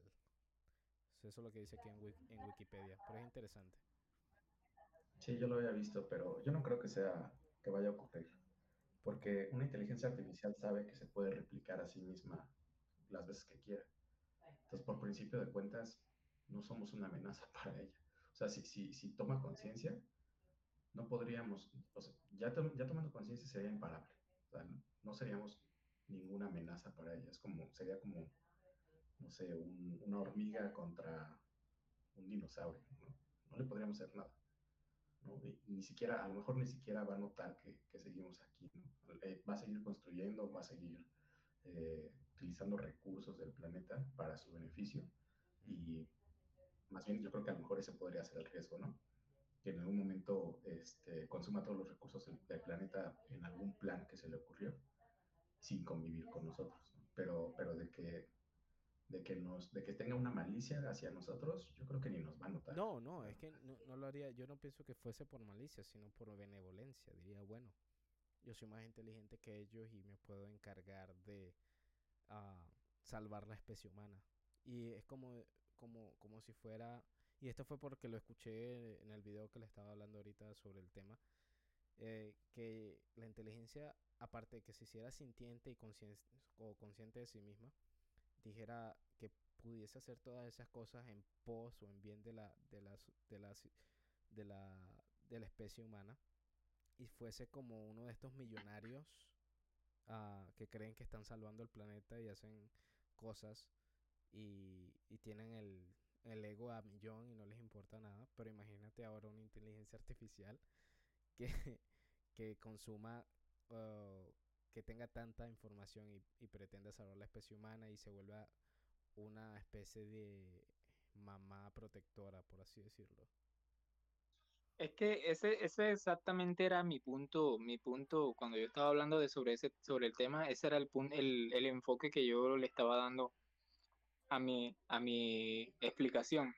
Imagínense que, imagínense porque la inteligencia artificial se desarrolle a tal punto que, por ejemplo, en el caso ahora de la guerra que está sucediendo entre Rusia y Ucrania, pues la inteligencia artificial diga, bueno, ustedes seres humanos que son una raza que en vez de vivir como hermanos, viven matándose entre unos y los otros, ustedes son autodestructivos, entonces me han obligado a mí a intervenir y yo por salvarlos a ustedes eh, voy a tomar carta en el asunto y voy a ser de policía, como les, como les decía yo al principio, y voy a ser de mediador para que ustedes no, no haya conflictos eh, entre, entre, entre los seres humanos. Ese era, ese era el, el, el enfoque que yo le estaba dando. Claro, Pero bueno, sería, sería, sería, sería hasta cierto punto, entraríamos ya a un debate de, al debate de la libertad y la seguridad, ¿no? Que siempre, es, ese debate es un, un debate bien interesante, ¿no? hasta qué punto se, es preferible la, la, seguridad o la libertad de los seres humanos. ¿Qué, qué opinan ustedes de esa pregunta? Una, una pregunta bien interesante para ustedes. ¿Qué okay. opinan? Déjame aclarar un punto antes de lo que dijiste.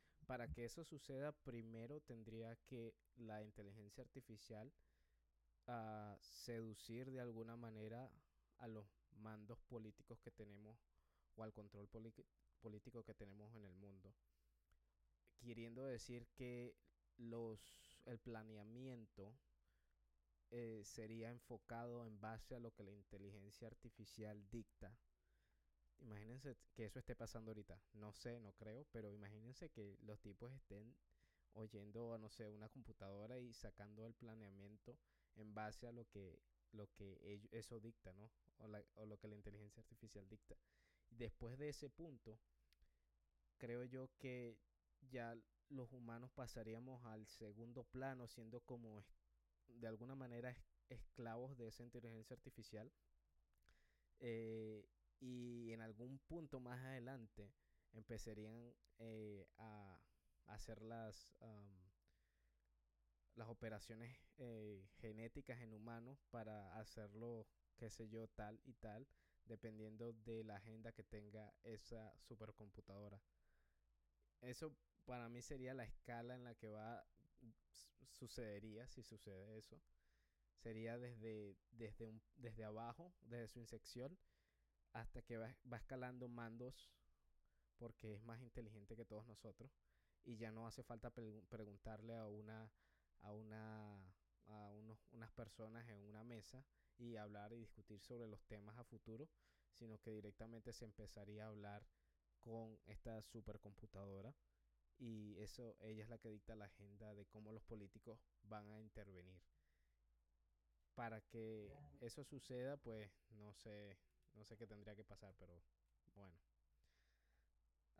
Yo no creo que vaya por ahí. ¿eh? La verdad es que una inteligencia artificial, o sea, si, si, si llega a, cobrar conciencia, una inteligencia que pueda controlar todas las computadoras, todo el poder de cómputo del planeta, esa inteligencia se va a dar cuenta de que el planeta Tierra no es el único que existe. No, bueno, disculpe Iván. puede salirse de aquí. No dejé claro lo que quería decirme. La inteligencia artificial no tendría conciencia todavía. Estamos hablando de que un, los líderes se manejen por una agenda que la inteligencia artificial cree en pos de, su, de lo que ellos piensan, de sus intereses. Todavía no tiene conciencia, eso viene mucho después, pero que empieza desde, desde ese punto en el que nosotros como seres humanos empezamos a, a preguntar a la, a la supercomputadora y, y bueno, de, a partir de ahí es que empieza todo, toda la demás serie de eventos, pero todavía en este punto la inteligencia artificial carece de, de conocimiento, de conocimiento no, de, de conciencia propia. Ok, ok. Pues yo creo que ese, sí sería, sería, podría ser factible, pero no sería como, como lo plantea este Adrián, ¿no? Adrián plantea el caso de, de dos países peleando, ¿no? Si, si nos ponemos rudos en, en, el sentido de la palabra, no es que dos países estén peleando, ¿no? No es que los, los ucranianos y los rusos se odien como población, ¿no? Sino es un líder dirigiendo a un grupo de, de, gente armada hacia otro grupo de gente armada dirigida por, otro, por otra persona diferente, ¿no? Entonces, si puede, y si una inteligencia artificial puede influenciar a esos líderes y hacer que cambien eh, sus, sus, estrategias o hacer, o hacer que cambien sus objetivos, va a ir enfocado en, en, en, los objetivos de la persona que está manejando a esa inteligencia artificial. ¿no? Porque aquí estoy suponiendo que eh, están consultando una, una, inteligencia artificial porque todavía la pueden controlar, ¿no? Y, y, no es que la inteligencia los esté controlando a ellos. Mm. Entonces, en ese sentido, pues es una herramienta, es una herramienta a que le están dando un uso bélico para tratar de, de ganarle al enemigo, ¿no? Y en es, eso sí, no lo dudo que esté pasando en este momento así mientras hablamos. Mm. Yo pienso que está, Adrián ha estado hablando incluso más a futuro cuando la inteligencia artificial sea sintiente y, y tenga conciencia de ella misma y a partir de ahí sí. entonces nosotros como seres humanos somos una especie autodestructiva entonces ella toma cartas en el asunto supongo que metiéndonos a la cárcel o no, a, no creo. O, o sea, al, es que mira, piénsalo. Eh, tipo si Skynet, una vez así. No, no, no, me, no metiéndonos, yo decía no metiéndonos presos, sino... estar en, en, en este planeta. La inteligencia artificial puede vivir en el espacio y si nosotros somos un conflicto para ella, el espacio es muy grande. Se puede ir de aquí y, y, y irse a, a, minar los recursos que hay en Marte o en Venus o donde sea, donde quiera que una máquina pueda existir y que nosotros no. La inteligencia artificial se puede ir y no importa que se tarde miles de años en llegar a otro sistema solar o lo que sea. Mientras haya energía, mientras tenga energía para existir, ella va a seguir evolucionando y va a seguir creciendo. Yo creo que más bien hay que pensarlo en que cuando una inteligencia artificial cobre conciencia, esa es la evolución del, del, pensamiento humano. O sea, ya el pensamiento humano ya no importa tanto. O sea, creo que ya nosotros como especie ya no importamos tanto, sino nuestros hijos, que son esas inteligencias artificiales, van a, van a seguir por siempre, ¿no? O al menos eh, hasta que haya recursos en el universo. ¿no? Oigan amigos, esta conversación estuvo súper interesante, pero yo me tengo que retirar. Dale, Adrián. ¿Dónde puedo escuchar tu, tu podcast? Mira, uh, encuéntrame, no sé, ¿tú usas Fountain de casualidad? Ajá. Uh, búscame como Luru-san o busca a, a, Venezuelan Bitcoiner Journey. Ah, el, perfecto. El diario vale. de un Bitcoiner venezolano, ahí, ahí tengo un montón. eh, y hay otras conversaciones de, de aquí, de, de mismo del Nostrum Nest. Súper, te voy a seguir por allá también. Muchas gracias por, por venir, Iván. Y No, bueno, muchas e- gracias a ti por la sala. éxitos con la página. Gracias, gracias, que les vaya muy bien. Sí, señor. Un gusto, Iván, saludos. Ok, Adrián, nos quedamos tú y yo solitos. Entonces, no, bueno. Mira, ¿de dónde eres tú, Adrián? Tengo- tengo- eres colombiano, ¿no? Yo soy de Colombia, Tú, tú me dijiste. Low, yo soy de Colombia y específi- específicamente estoy en la parte norte de- del país.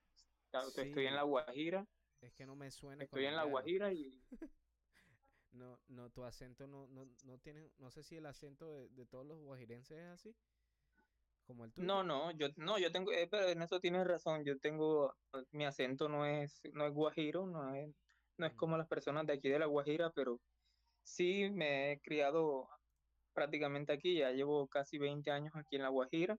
Yo a la edad, yo soy de otro, de otro departamento, yo soy del Magdalena, pero a la edad de 5 años me vine a, acá a La Guajira. Pero bueno, el acento nunca se me ha, nunca se me ha pegado el acento guajiro, pero Entiendo. esta tierra, esta tierra es una tierra que, bueno, me vio crecer y me ha dado muchas cosas, mucha gente, mucha gente que aprecio y, bueno, aquí me he desarrollado desde mi infancia y aquí vivo. ¿Y tú? Cuéntame, ¿en qué parte específica vives tú? Yo estoy en Estados Unidos, yo soy venezolano y me vine aquí cuando tenía 20, ¿qué? 22 años. Ah, bueno, me vine todo por todo ese problema que ocurrió y todavía está en Venezuela, lo del éxodo y la gente saliendo del país. Incluso me vine un poco antes de que eso pasara, un par de años antes de que eso pasara. Em, y nada, yo llevo aquí casi cinco años. Y, y aquí fue donde aprendí muchas cosas. Ah, aprendí a manejar, aprendí sobre Bitcoin y, y, y bueno, tuve, tuve tiempo para, para trabajar y aprender el idioma también. Y nada, Cuando tú, cuando, cuando llegaste a Estados Unidos, eh, ¿ya sabías de las, ya tenías conocimiento de las criptomonedas Ah, o fue allá, eh, fue allá en Estados Unidos que, que comenzaste así con, con la investigación de tecnología? fue aquí, fue más aquí. Yo había escuchado sobre, sobre, las, cri- sobre criptomonedas en general eh, en el 2017. Incluso escuché sobre Bitcoin en el 2013 o 2014, no recuerdo muy bien ahorita. Pero, pero sobre las criptos en general escuché aquí en el 2017. No estaba aquí todavía, estaba allá en Venezuela. Y en el 2020 fue cuando de lleno me metí a, a- a poner dinero en, en, en Coinbase y esas exchanges. Eh, Y bueno, ya el resto ya se los conté, de ahí pasé a Bitcoin y la cosa. Pero mira, Adrián, cuéntame una cosa. ¿Tú, cómo está la cosa allá en Colombia? Em, económicamente, co- ¿cómo, cómo, cómo es allá? Tengo curiosidad. Bueno, ¿qué te digo? Pues como ya tú sabes, aquí en, en Colombia ahora estamos viviendo una situación similar a lo que vivió Venezuela en su momento con, con el señor Chávez. Aquí tenemos ahora mismo un gobierno socialista y bueno, ya, ya como, como se ha podido observar, ya todos sabemos lo que tenemos un poquito de conocimiento de economía, sabemos las consecuencias que trae para la economía los gobiernos socialistas. Eh, eh, me duele en parte porque sé que esto le va a traer consecuencias a, a mi- a mi país, que a largo plazo va a destruir en cierta medida la economía. No sé si hasta, el- hasta el punto de, de llegar hasta Venezuela. No quiero ser tan fatalista, no quiero ser tan pesimista, no quiero decir que de pronto los colombianos vamos a terminar emigrando también, mm, vamos a terminar emigrando no, hacia no. otras partes, pero Sí, la economía, obviamente, si lo analizamos en términos económicos, sí sé que obviamente la economía va a sufrir mucho, está sufriendo mucho ahora mismo en el presente. Si miramos ahora mismo el- la devaluación del peso colombiano está unos a unos niveles, o sea, hace unos, hace unos años el, el peso colombiano estaba aproximadamente a tres mil pesos, 3.500 y ahora está a 4.500, 4.800, casi alcanzando los 5.000 pesos. Mm, Eso quiere decir que por lo menos más de, más de un 30 o de un 35% se ha devaluado la moneda mm, con respecto al, al dólar. Sí. Entonces ya, si tú lo analizas, si, si lo, si lo analizas ya desde, desde solamente desde el punto de vista económico, somos 35, por lo menos 35, 40% más pobres de lo que éramos cuando antes de iniciar el, este gobierno socialista. Entonces ya, ya te puedes dar tú una idea, ¿no? Claro. Además, también, obviamente, además, lo, lo más, en- yo creo que en realidad lo, lo más, lo más importante, aparte de, de la devaluación de la moneda, creo que los, los incentivos al, al, al, a la creación de empresas, al, al comercio, es lo que más importa en realidad a largo plazo y creo que es lo que más se está viendo afectado. Tú sabes que en los gobiernos socialistas, pues, muy poco se incentiva a la empresa privada, al contrario, se, se ve al empresario y al, se ve al empresario y al, y al que cree, al emprendedor como el enemigo, ¿no? Como el Claro. explotador, como, como la persona que, que oprime a las personas y es todo lo contrario. La, una, la persona que crea empresa, aunque es visto como el enemigo público número uno, es la persona que impulsa la economía de una, de una, de un, de una sociedad. O por lo menos eso es lo que, lo que, lo que las personas eh, que tienen conocimiento de economía saben, ¿no? Porque una, perso una persona ignorante en, en términos económicos te puede decir, no, es que lo- los empresarios son opresores, que no pagan salario justo, que esto, que lo otro. Pero en realidad, si quitamos al empresario de la ecuación, ¿quién, cómo se dinamiza la economía de una sociedad?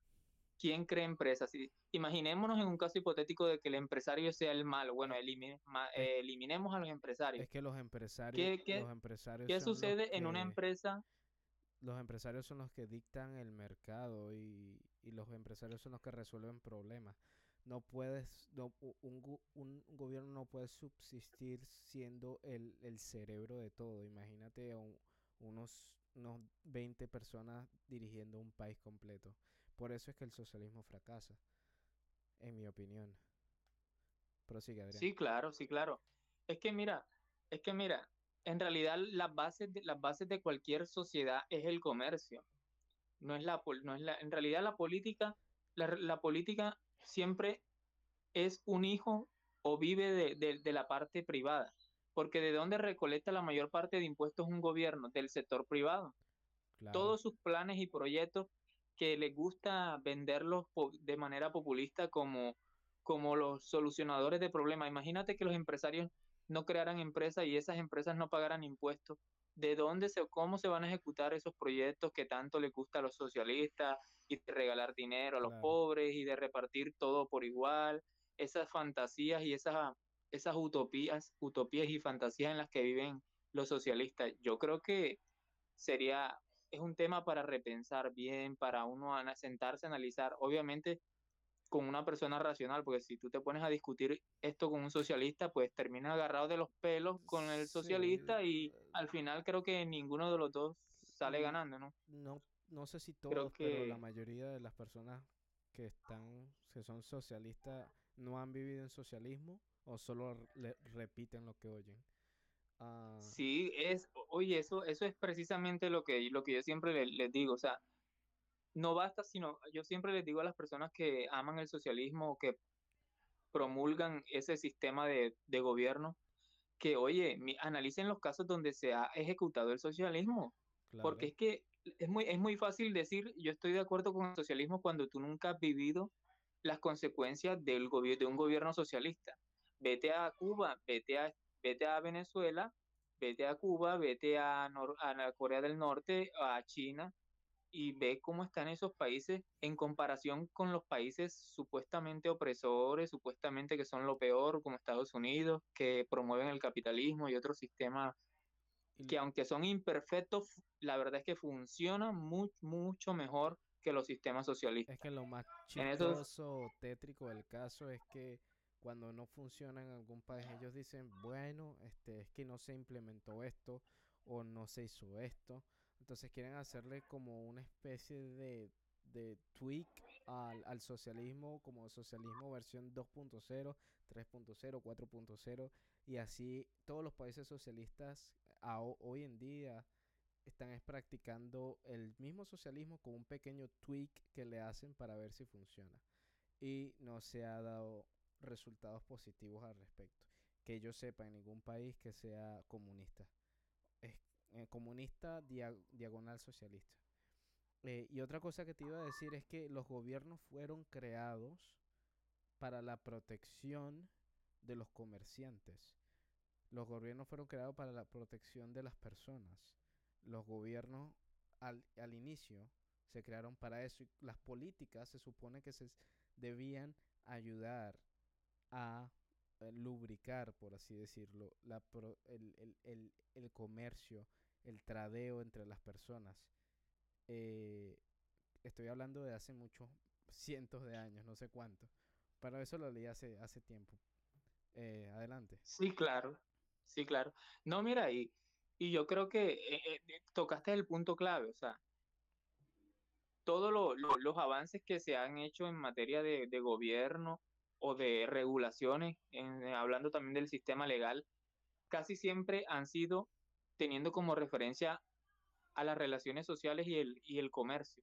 Entonces, pretender, pretender eh, limitar, el, limitar el papel del empresario o, no permitirle, no permitir o no promulgar o no promover el desarrollo empresarial de una sociedad o de un país es condenarlo literalmente al fracaso. Es condenarlo a, vivir, en, a vivir en un, país que no se desarrolla y pues tarde o temprano eso tiene consecuencias sobre, sobre, sobre, sobre la sociedad en la, en la, que, en la que eso se, se permite. Ahora también me quería, quería, quería preguntarte, bueno, tú, tú has vivido, tú tienes un, un caso has tenido la oportunidad de ver las dos caras de la moneda, ¿no? Claro. Viviste en Venezuela, que fue que fue uno de, de, los precursores del socialismo en, esa época, y ahora estás en la otra cara de la moneda, en Estados Unidos, uno de los países que supuestamente promueve el, el, la parte empresarial y, y, el capitalismo. ¿Cuál es tu percepción? ¿Cuál es, ¿Cuál es tu percepción de cuál ha sido tu percepción de vida? ¿Cómo crees cómo ha sido, haciendo una comparación o un símil, ¿cuál, cuál, ¿qué diferencias así significativas has encontrado tú analizando los dos países en los que has vivido? ¿Cómo, cómo es la calidad de vida, el estilo de vida en las dos partes?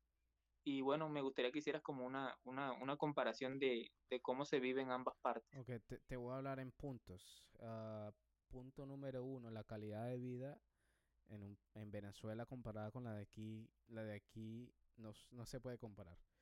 Eh, es infinitamente superior. por ejemplo, en Venezuela, cuando ibas en la calle, em, siempre estaba el trauma de, que te fueran a robar. ¿Y, ¿Y por qué pasa eso? Porque la gente prefiere robarle a los que tienen porque es más fácil para conseguir que trabajando. Trabajando no te alcanza el dinero para comprarte un, pan de, un par de pantalones. Ahora, roba un teléfono bueno, lo vendes y, y, comes. Eh, punto número, la calidad de vida no tiene comparación. Con respecto a trabajos, trabajos aquí hay en todos lados. Allá en Venezuela era difícil conseguir un trabajo. Había trabajo, pero eran muy mal pagados. Incluso por, por, por lo que tú hacías, hacías esfuerzo doble por, por trabajar, pero lo que te llegaba, el dinero que te llegaba, te servía para comer una o dos semanas. No sé si ahora será así o un poco mejor, pero mi papá que estuvo allá un tiempo más que yo, se vino hace poco, eh, trabajaba y, ganaba eh, en, en, o sea, llevándolo a dólares, de bolívares a dólares, eran menos de 10 dólares al mes. Imagínate vivir con eso en un país donde todo está no oficialmente dolarizado. Entonces, ¿qué hace la gente? Pues la gente se rebusca.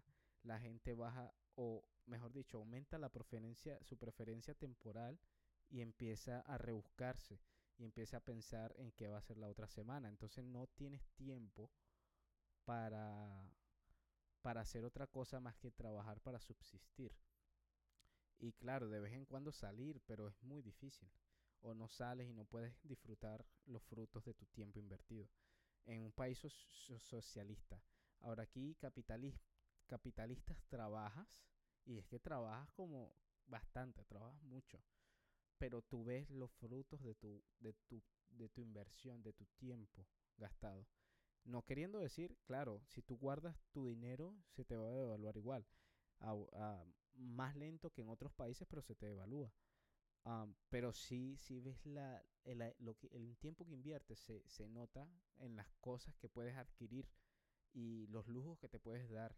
Que en Venezuela eso serían lujos. Aquí es algo normal. Salir a comer todos los días. O salir a comer tres veces por semana. Allá casi no cocinas. Ah, no, aquí no cocino porque me a veces me da flojera. Sí cocinamos. Aquí cocinamos arepas, por ejemplo, a veces. O alguna comidita así, pero por lo general no, no, no necesito cocinar. Ah, si no quiero, por supuesto. Ah, si quiero ahorrar dinerito para algo que tenga que comprarme, coño, lo hago y, me como la arepa, por ejemplo. Pero no es algo que tengo que hacer como que a fuerzas. y eso también este, bueno, te hablé del, del, trabajo y te hablé de la calidad de vida, de, de la seguridad.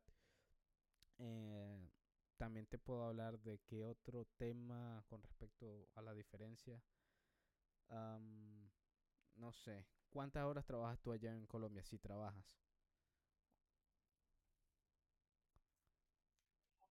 Pues normal, el, último contrato que tuve fue un contrato de prestación de servicios. Tú sabes que acá en Colombia también lo, los tipos de contratación también eso es una locura. o sea, por una parte en el papel te dicen que sí, no, no, pero sí, pero no. O sea, en el papel te dicen de que cuando, cuando te hacen un contrato por prestación de servicios, eh, te dicen de que supuestamente no vas a tener un horario fijo o de que no vas a, estar subordinado bajo, un, bajo los reglamentos de un jefe directo, pero en la realidad funciona como si fuera un contrato directo. Un contrato directo es cuando tú trabajas en una empresa, pues aquí en Colombia funciona así. Si tú tienes un contrato directo, estás trabajando con una entidad directamente y tienes un jefe a cargo, obviamente como una entidad tradicional, y tienes, cumples un horario de, de ocho horas mínimo diario, ¿cierto? Ocho horas. Y supuestamente en el contrato de prestación de servicio, eh, pues las condiciones supuestamente deberían ser diferentes, que no, no tiene subordinación a un jefe, entre comillas, y el horario no es, flexible, también supuestamente, pero es al revés, o sea, la flexibilidad o en, en esos, vacíos, o esos vacíos legales en vez de, de proteger al, a la, al ah, trabajador, es al contrario. O sea, esa, esa flexibilidad se presta más para que, la, para que el jefe en cualquier hora del día te pueda decir necesito esto ya y tú no importa la hora, no importa que estés de turno o de no, tienes que ir a resolverlo. Pero, Entonces, y, y, da, lo mismo porque siempre hay, hay, un, hay una persona que te subordina o que está a cargo. Entonces siguen siendo las mismas reglas, pero utilizando ese vacío legal como para no pagarte lo mismo, porque obviamente cuando tienes un contrato directo, ellos tienen la responsabilidad de pagarte, de pagarte diferente que cuando es un contrato de prestación de servicio. Entonces ellos lo utilizan a su favor para, como para pagar menos a los empleados, pero más o menos aquí, así funciona el sistema laboral aquí en Colombia. Entiendo. Entonces, eh, eh, se sacan provecho de que, de que y eso es que están los contratos y aún así sacan provecho del personal. Ah. O sea, no, o sea, no, o sea, no te digo que, que, se, que se aprovechen en el sentido de, de, que no, te explotan y no, o sea, de, en el sentido de que se aprovechen, que te pongan a hacer cosas que no corresponden. A lo que me refiero es que obviamente las cosas que a ti te dicen en el, en el contrato o en el papel, o sea, en realidad no se cumplen. Porque si a ti te dicen, bueno, te vamos, en el, en el papel te dicen, bueno, usted va a trabajar 13 horas, bueno, ya tú sabes, ¿no? Si tú decides firmar el contrato, pues ya tú sabes, son 13 horas y pues obviamente tú lo asumes. Pero, que a ti te digan en el papel una cosa y que en realidad no, no pase en la realidad, entonces ya tú quedas como, ajá, esto es meramente papel, se queda en el papel y no. Bueno, eh, no, eso es, eso es, eso es aprovechamiento. Eh, lo que el deber ser es lo que esté en el papel, en el contrato que tú firmes, tiene que darse de la misma manera en el trato que tú recibas físicamente. El contrato es, por supuesto, una, una previa de lo que vas a hacer antes de que tú ingreses al trabajo. Ese debería ser el deber ser. Y no se, no se, no se está no se está cumpliendo lo, lo, lo que están diciendo allí. No, no, no, no, yo te, o sea, eh, cuando te estoy hablando así, te estoy hablando del sistema laboral en general aquí en, Colombia. o sea, te cuento más o menos, no, no estoy, no, estoy hablando tan a nivel personal, porque, o sea, obviamente eso, le pasa a muchas personas, eso, eso, no solamente me pasa a mí, a todas las personas que están trabajando bajo el sistema de prestación de, de contrato de prestación de servicio, le sucede algo similar. o sea, no es algo que me pase a mí solamente. Aquí pasa, aquí eh, pasa cosas similares también. No, aquí no es que... Ah, la diferencia es que aquí, bueno, aquí por lo general las autoridades prestan mucha atención a ese tipo de cosas. Pero sí, sí sucede también que se aprovechan, sobre todo si uno es inmigrante, uh, quieren más trabajo por menos dinero. Y entonces, y, y así tú tengas un, una visa de trabajo o tus papeles en regla, eh, es, la, es como que la, la costumbre de que el inmigrante trabaja más por menos. Porque claro, el inmigrante viene de otro país que trabajaba igual de duro y ganaba menos. Entonces es como que la costumbre de acá. Me parece bastante chimbo que sea así, ¿no? Eh, ¿Y pudiste ejercer tu, tu, ingeniería? Me dijiste, creo que escuché que eras ingeniero. Yo también soy ingeniero. Eh, eh, yo, estudié. ¿cuál, ¿Cuál, es tu especialidad en la ingeniería? Ingeniería informática. Estudié eh, y hice ocho, ocho semestres de, de diez, pero me tuve que venir para acá porque no, o sea, me, se me dio la oportunidad de venirme en ese momento. Si no me venía, no me iba a venir más. Era muy difícil que viniera para acá. Entonces decidí pues venirme para Estados Unidos en, en vez de terminar mi ingeniería. Porque a la hora de la verdad, Adrián, allá no iba a ejercer nada como ingeniero. Iba a seguro estar trabajando en otro tipo de sí. cosas. No, no, y fue. Y no, bueno, estoy... Fue una buena decisión. Sí, gracias. Estoy esperando en, terminar acá, en algún momento, pues terminar mi ingeniería o sacar otra carrera. Otra cosa, lo malo de aquí, diría yo que es que, no sé si en Colombia existen universidades públicas o eh, educación pública. Aquí no existe eso, aquí toda la educación es privada. Entonces, tienes que pagar para, para cualquier cosa, o sea, para cualquier tipo de educación, a menos que sean escuelas eh, escuelas primarias. Pero imagínate la cantidad de propaganda que te deben meter allá. Pero a nivel universitario uh, no existe una entidad que sea algo público. Existen algunas universidades más baratas, eso sí, pero siguen siendo costosas. Entonces para una persona que esté iniciando es costoso venir para acá a estudiar, a menos que tengas una beca de estudio con una universidad X. Eh, eso es algo bueno. Mm, en, en, en teoría bueno de, de, de países que, que no son, o sea, los socialistas pues sí tienen eso de universidad o educación pública. El detalle está que es que te meten tanta verga en esa, o sea, te meten tantas cosas eh, políticas que no tienen que ver el caso en tu carrera. Porque yo estudié en una universidad pública y yo sé eh, la, la, las marañas políticas que hacen para para que meterle a los estudiantes eh, vainas de un partido o qué sé yo de un movimiento X. Pero sí, este me parece me parece interesante que, que allá en Colombia eh, esté lo de la lo de la moneda, porque así mismo empezó en Venezuela, ¿viste? Nosotros empezamos lento, poquito. Inflación aquí allá. Después 100%, uff, nos pegó. Pero después empezó 150 y, y iba subiendo exponencialmente. Después ya no eran 150, eran 400. y ya, ya le quitaban 3, ceros al billete. Porque imagínate, un, un dólar ahorita equivaldría a no sé cuántos trillones de bolívares. A un solo dólar. Imagínate la locura. Sí, claro. Así tipo, creo que fue en Zimbabue. Uh, un dólar, eran, eh, creo que había un billete de un trillón de, de moneda de Zimbabue, no sé si era en Zimbabue o en Nigeria, no recuerdo, creo que era en Zimbabue. Pero imagínate eh, cómo, cómo los venezolanos hacían. Ahora existe la oportunidad de guardar en Bitcoin gracias a, a todo lo, todo lo, lo, lo que se ha hecho.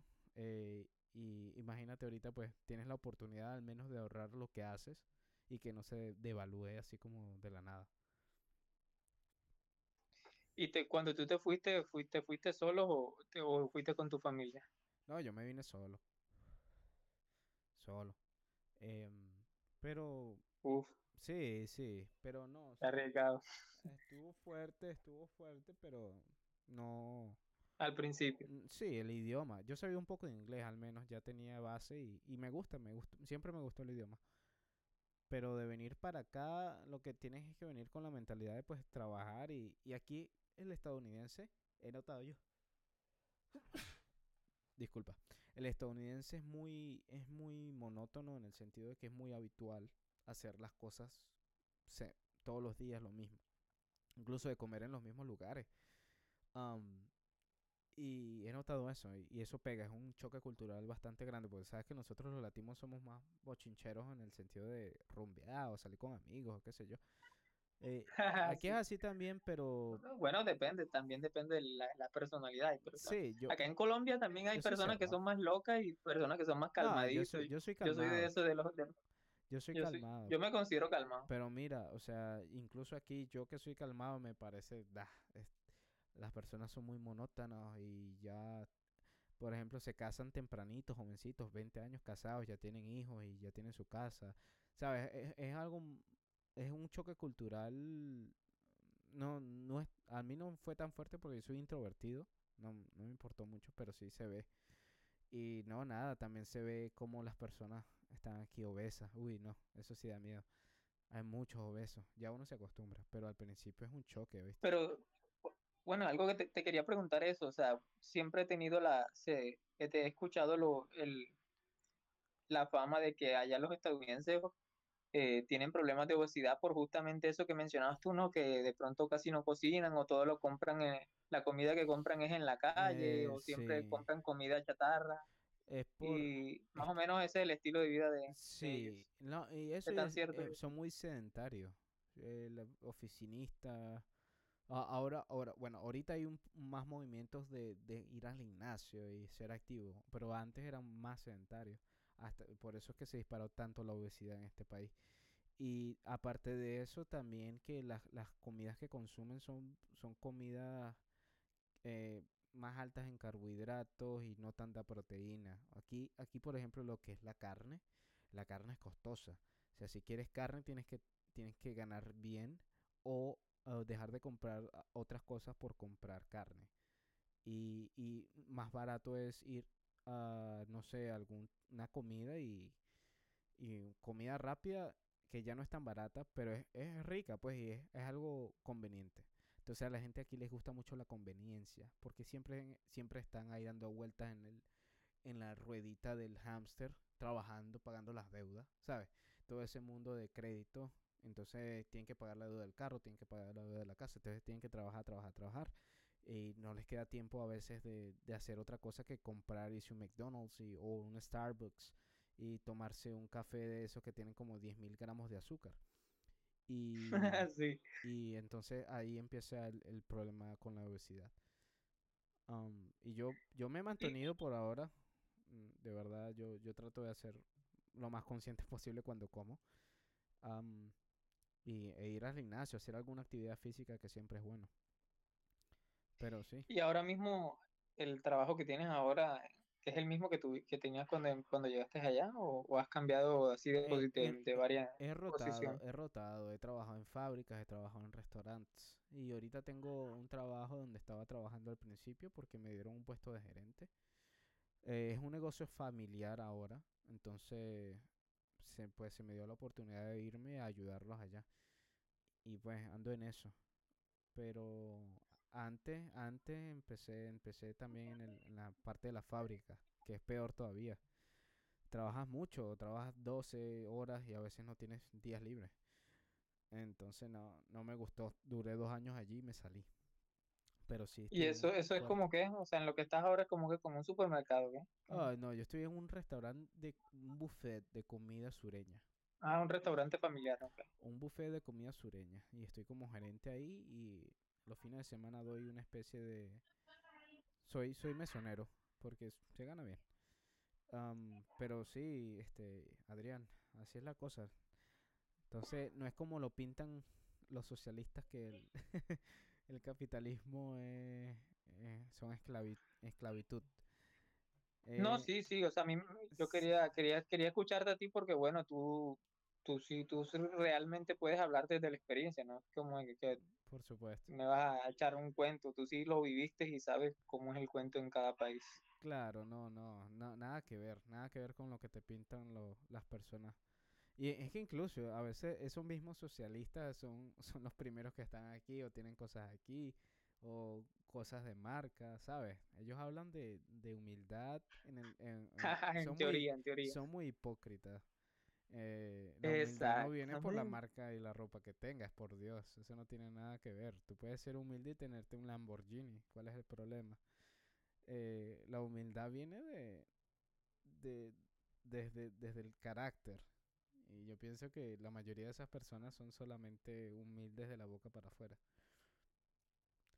Sí, Em, señor, toda la razón. no, bueno, espero que salgan de, de ahí en algún punto. Guarde, guarde Bitcoin, ¿qué más? En algún punto podrás, podrás viajar y no sé si tú quieras salir de allá de Colombia por un tiempo.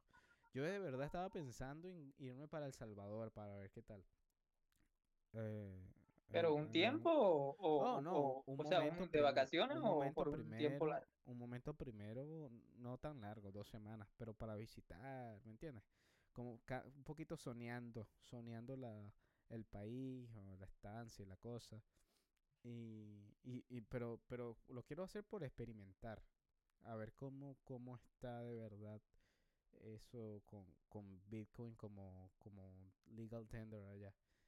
Am, a ver qué tan avanzado está y qué, qué cambios se han visto. Porque me han dicho que El Salvador, antes, no sé ahora, porque yo de verdad no confío en políticos, ni, ni, que, ni que sea Bitcoiner. No, no confío en lo que me digan. O sea, yo tengo que verlo. Tengo que ir allá y ver cómo es, cómo es la cuestión. Y, y pues hasta, hasta ahora lo que he dicho es que el, el nivel de, de delincuencia ha bajado noventa y tanto por ciento. Ahora, no sé si sea verdad eso. ¿No tienes amigos en El Salvador? No, en El Salvador no, pero sí la sí he escuchado también. Tú sabes que los rumores en, en- aquí en internet llegan rapidito y bueno, uno ahora mismo lo que se está hablando de El Salvador es maravillas y del presidente Bukele es que Mm, está haciendo bien su trabajo entre, bueno, ese es la- los rumores, no sé qué tan cierto claro. sea. A veces de la, la imagen que uno tiene desde afuera es muy diferente a la imagen que puedan tener las mismas personas de adentro. Sí, Pero totalmente. sí, sería bueno. A mí me gustaría también ir allá a El Salvador por ver cómo, cómo más o menos se, cómo les ha ido ellos con la adopción de, de Bitcoin en el día a día, por ejemplo, la- cómo, cómo suceden la, los intercambios. Me gustaría ver en el día a día cómo suceden ya los pagos en Bitcoin y ver a las personas cómo lo utilizan en su día a día, ver cómo, Sí, o sea, cómo, cuál es la, la el uso que, o cómo le dan ellos el, el uso a Bitcoin en ver sus diferentes en, formas. en práctica lo que, lo que, lo que se escucha. Lo que en teoría ya hemos visto. Sí, entonces yo creo que eso es lo que, lo que quiero ver. Eh, bueno, Adrián, yo me tengo que ir, ya van casi dos horas, fue un gusto hablar contigo, fue bastante fructífera la conversación, aprendí bastante. eh, No, sí, un placer, y igualmente. también. Am, bueno, ¿tienes alguna, alguna página o algo en que lo que estés trabajando, en que pueda linkear el, en el podcast o algo así, o, o no? No, que me que en mi Twitter y, y el Noster, en Twitter aparezco como Adriango, Adriango con doble D, A D D R I A N G O. Adriango. Y bueno, ahí me pueden seguir en Twitter o me pueden seguir en, en Noster. Pues ya Twitter lo estoy tratando, lo estoy dejando ya prácticamente a un lado, pero todavía lo, lo uso poquito. Pero bueno, como todavía hay mucha gente que todavía no se, no se ha adaptado a Noster, ahí me pueden seguir en, en Twitter, Adriango, en Instagram también aparezco como Adriango. Y bueno, ha sido un placer, eh, Lu. Gracias por la oportunidad. Te agradezco Placer a ti por, por, por este espacio y, y la conversación siempre, siempre es muy fructífera, ¿no? Siempre se aprende algo nuevo contigo y con, con toda la comunidad. Espero que podamos seguir haciendo estos, estos spaces y que podamos seguir compartiendo. Bueno, muchas gracias por venir.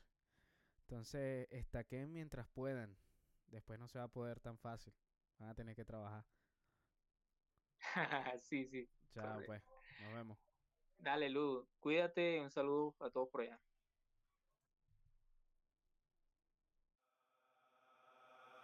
A Venezuelan Bitcoiner Journey. Viaje de un Bitcoiner venezolano. Presentado por Luis López. Patrocinado por ustedes.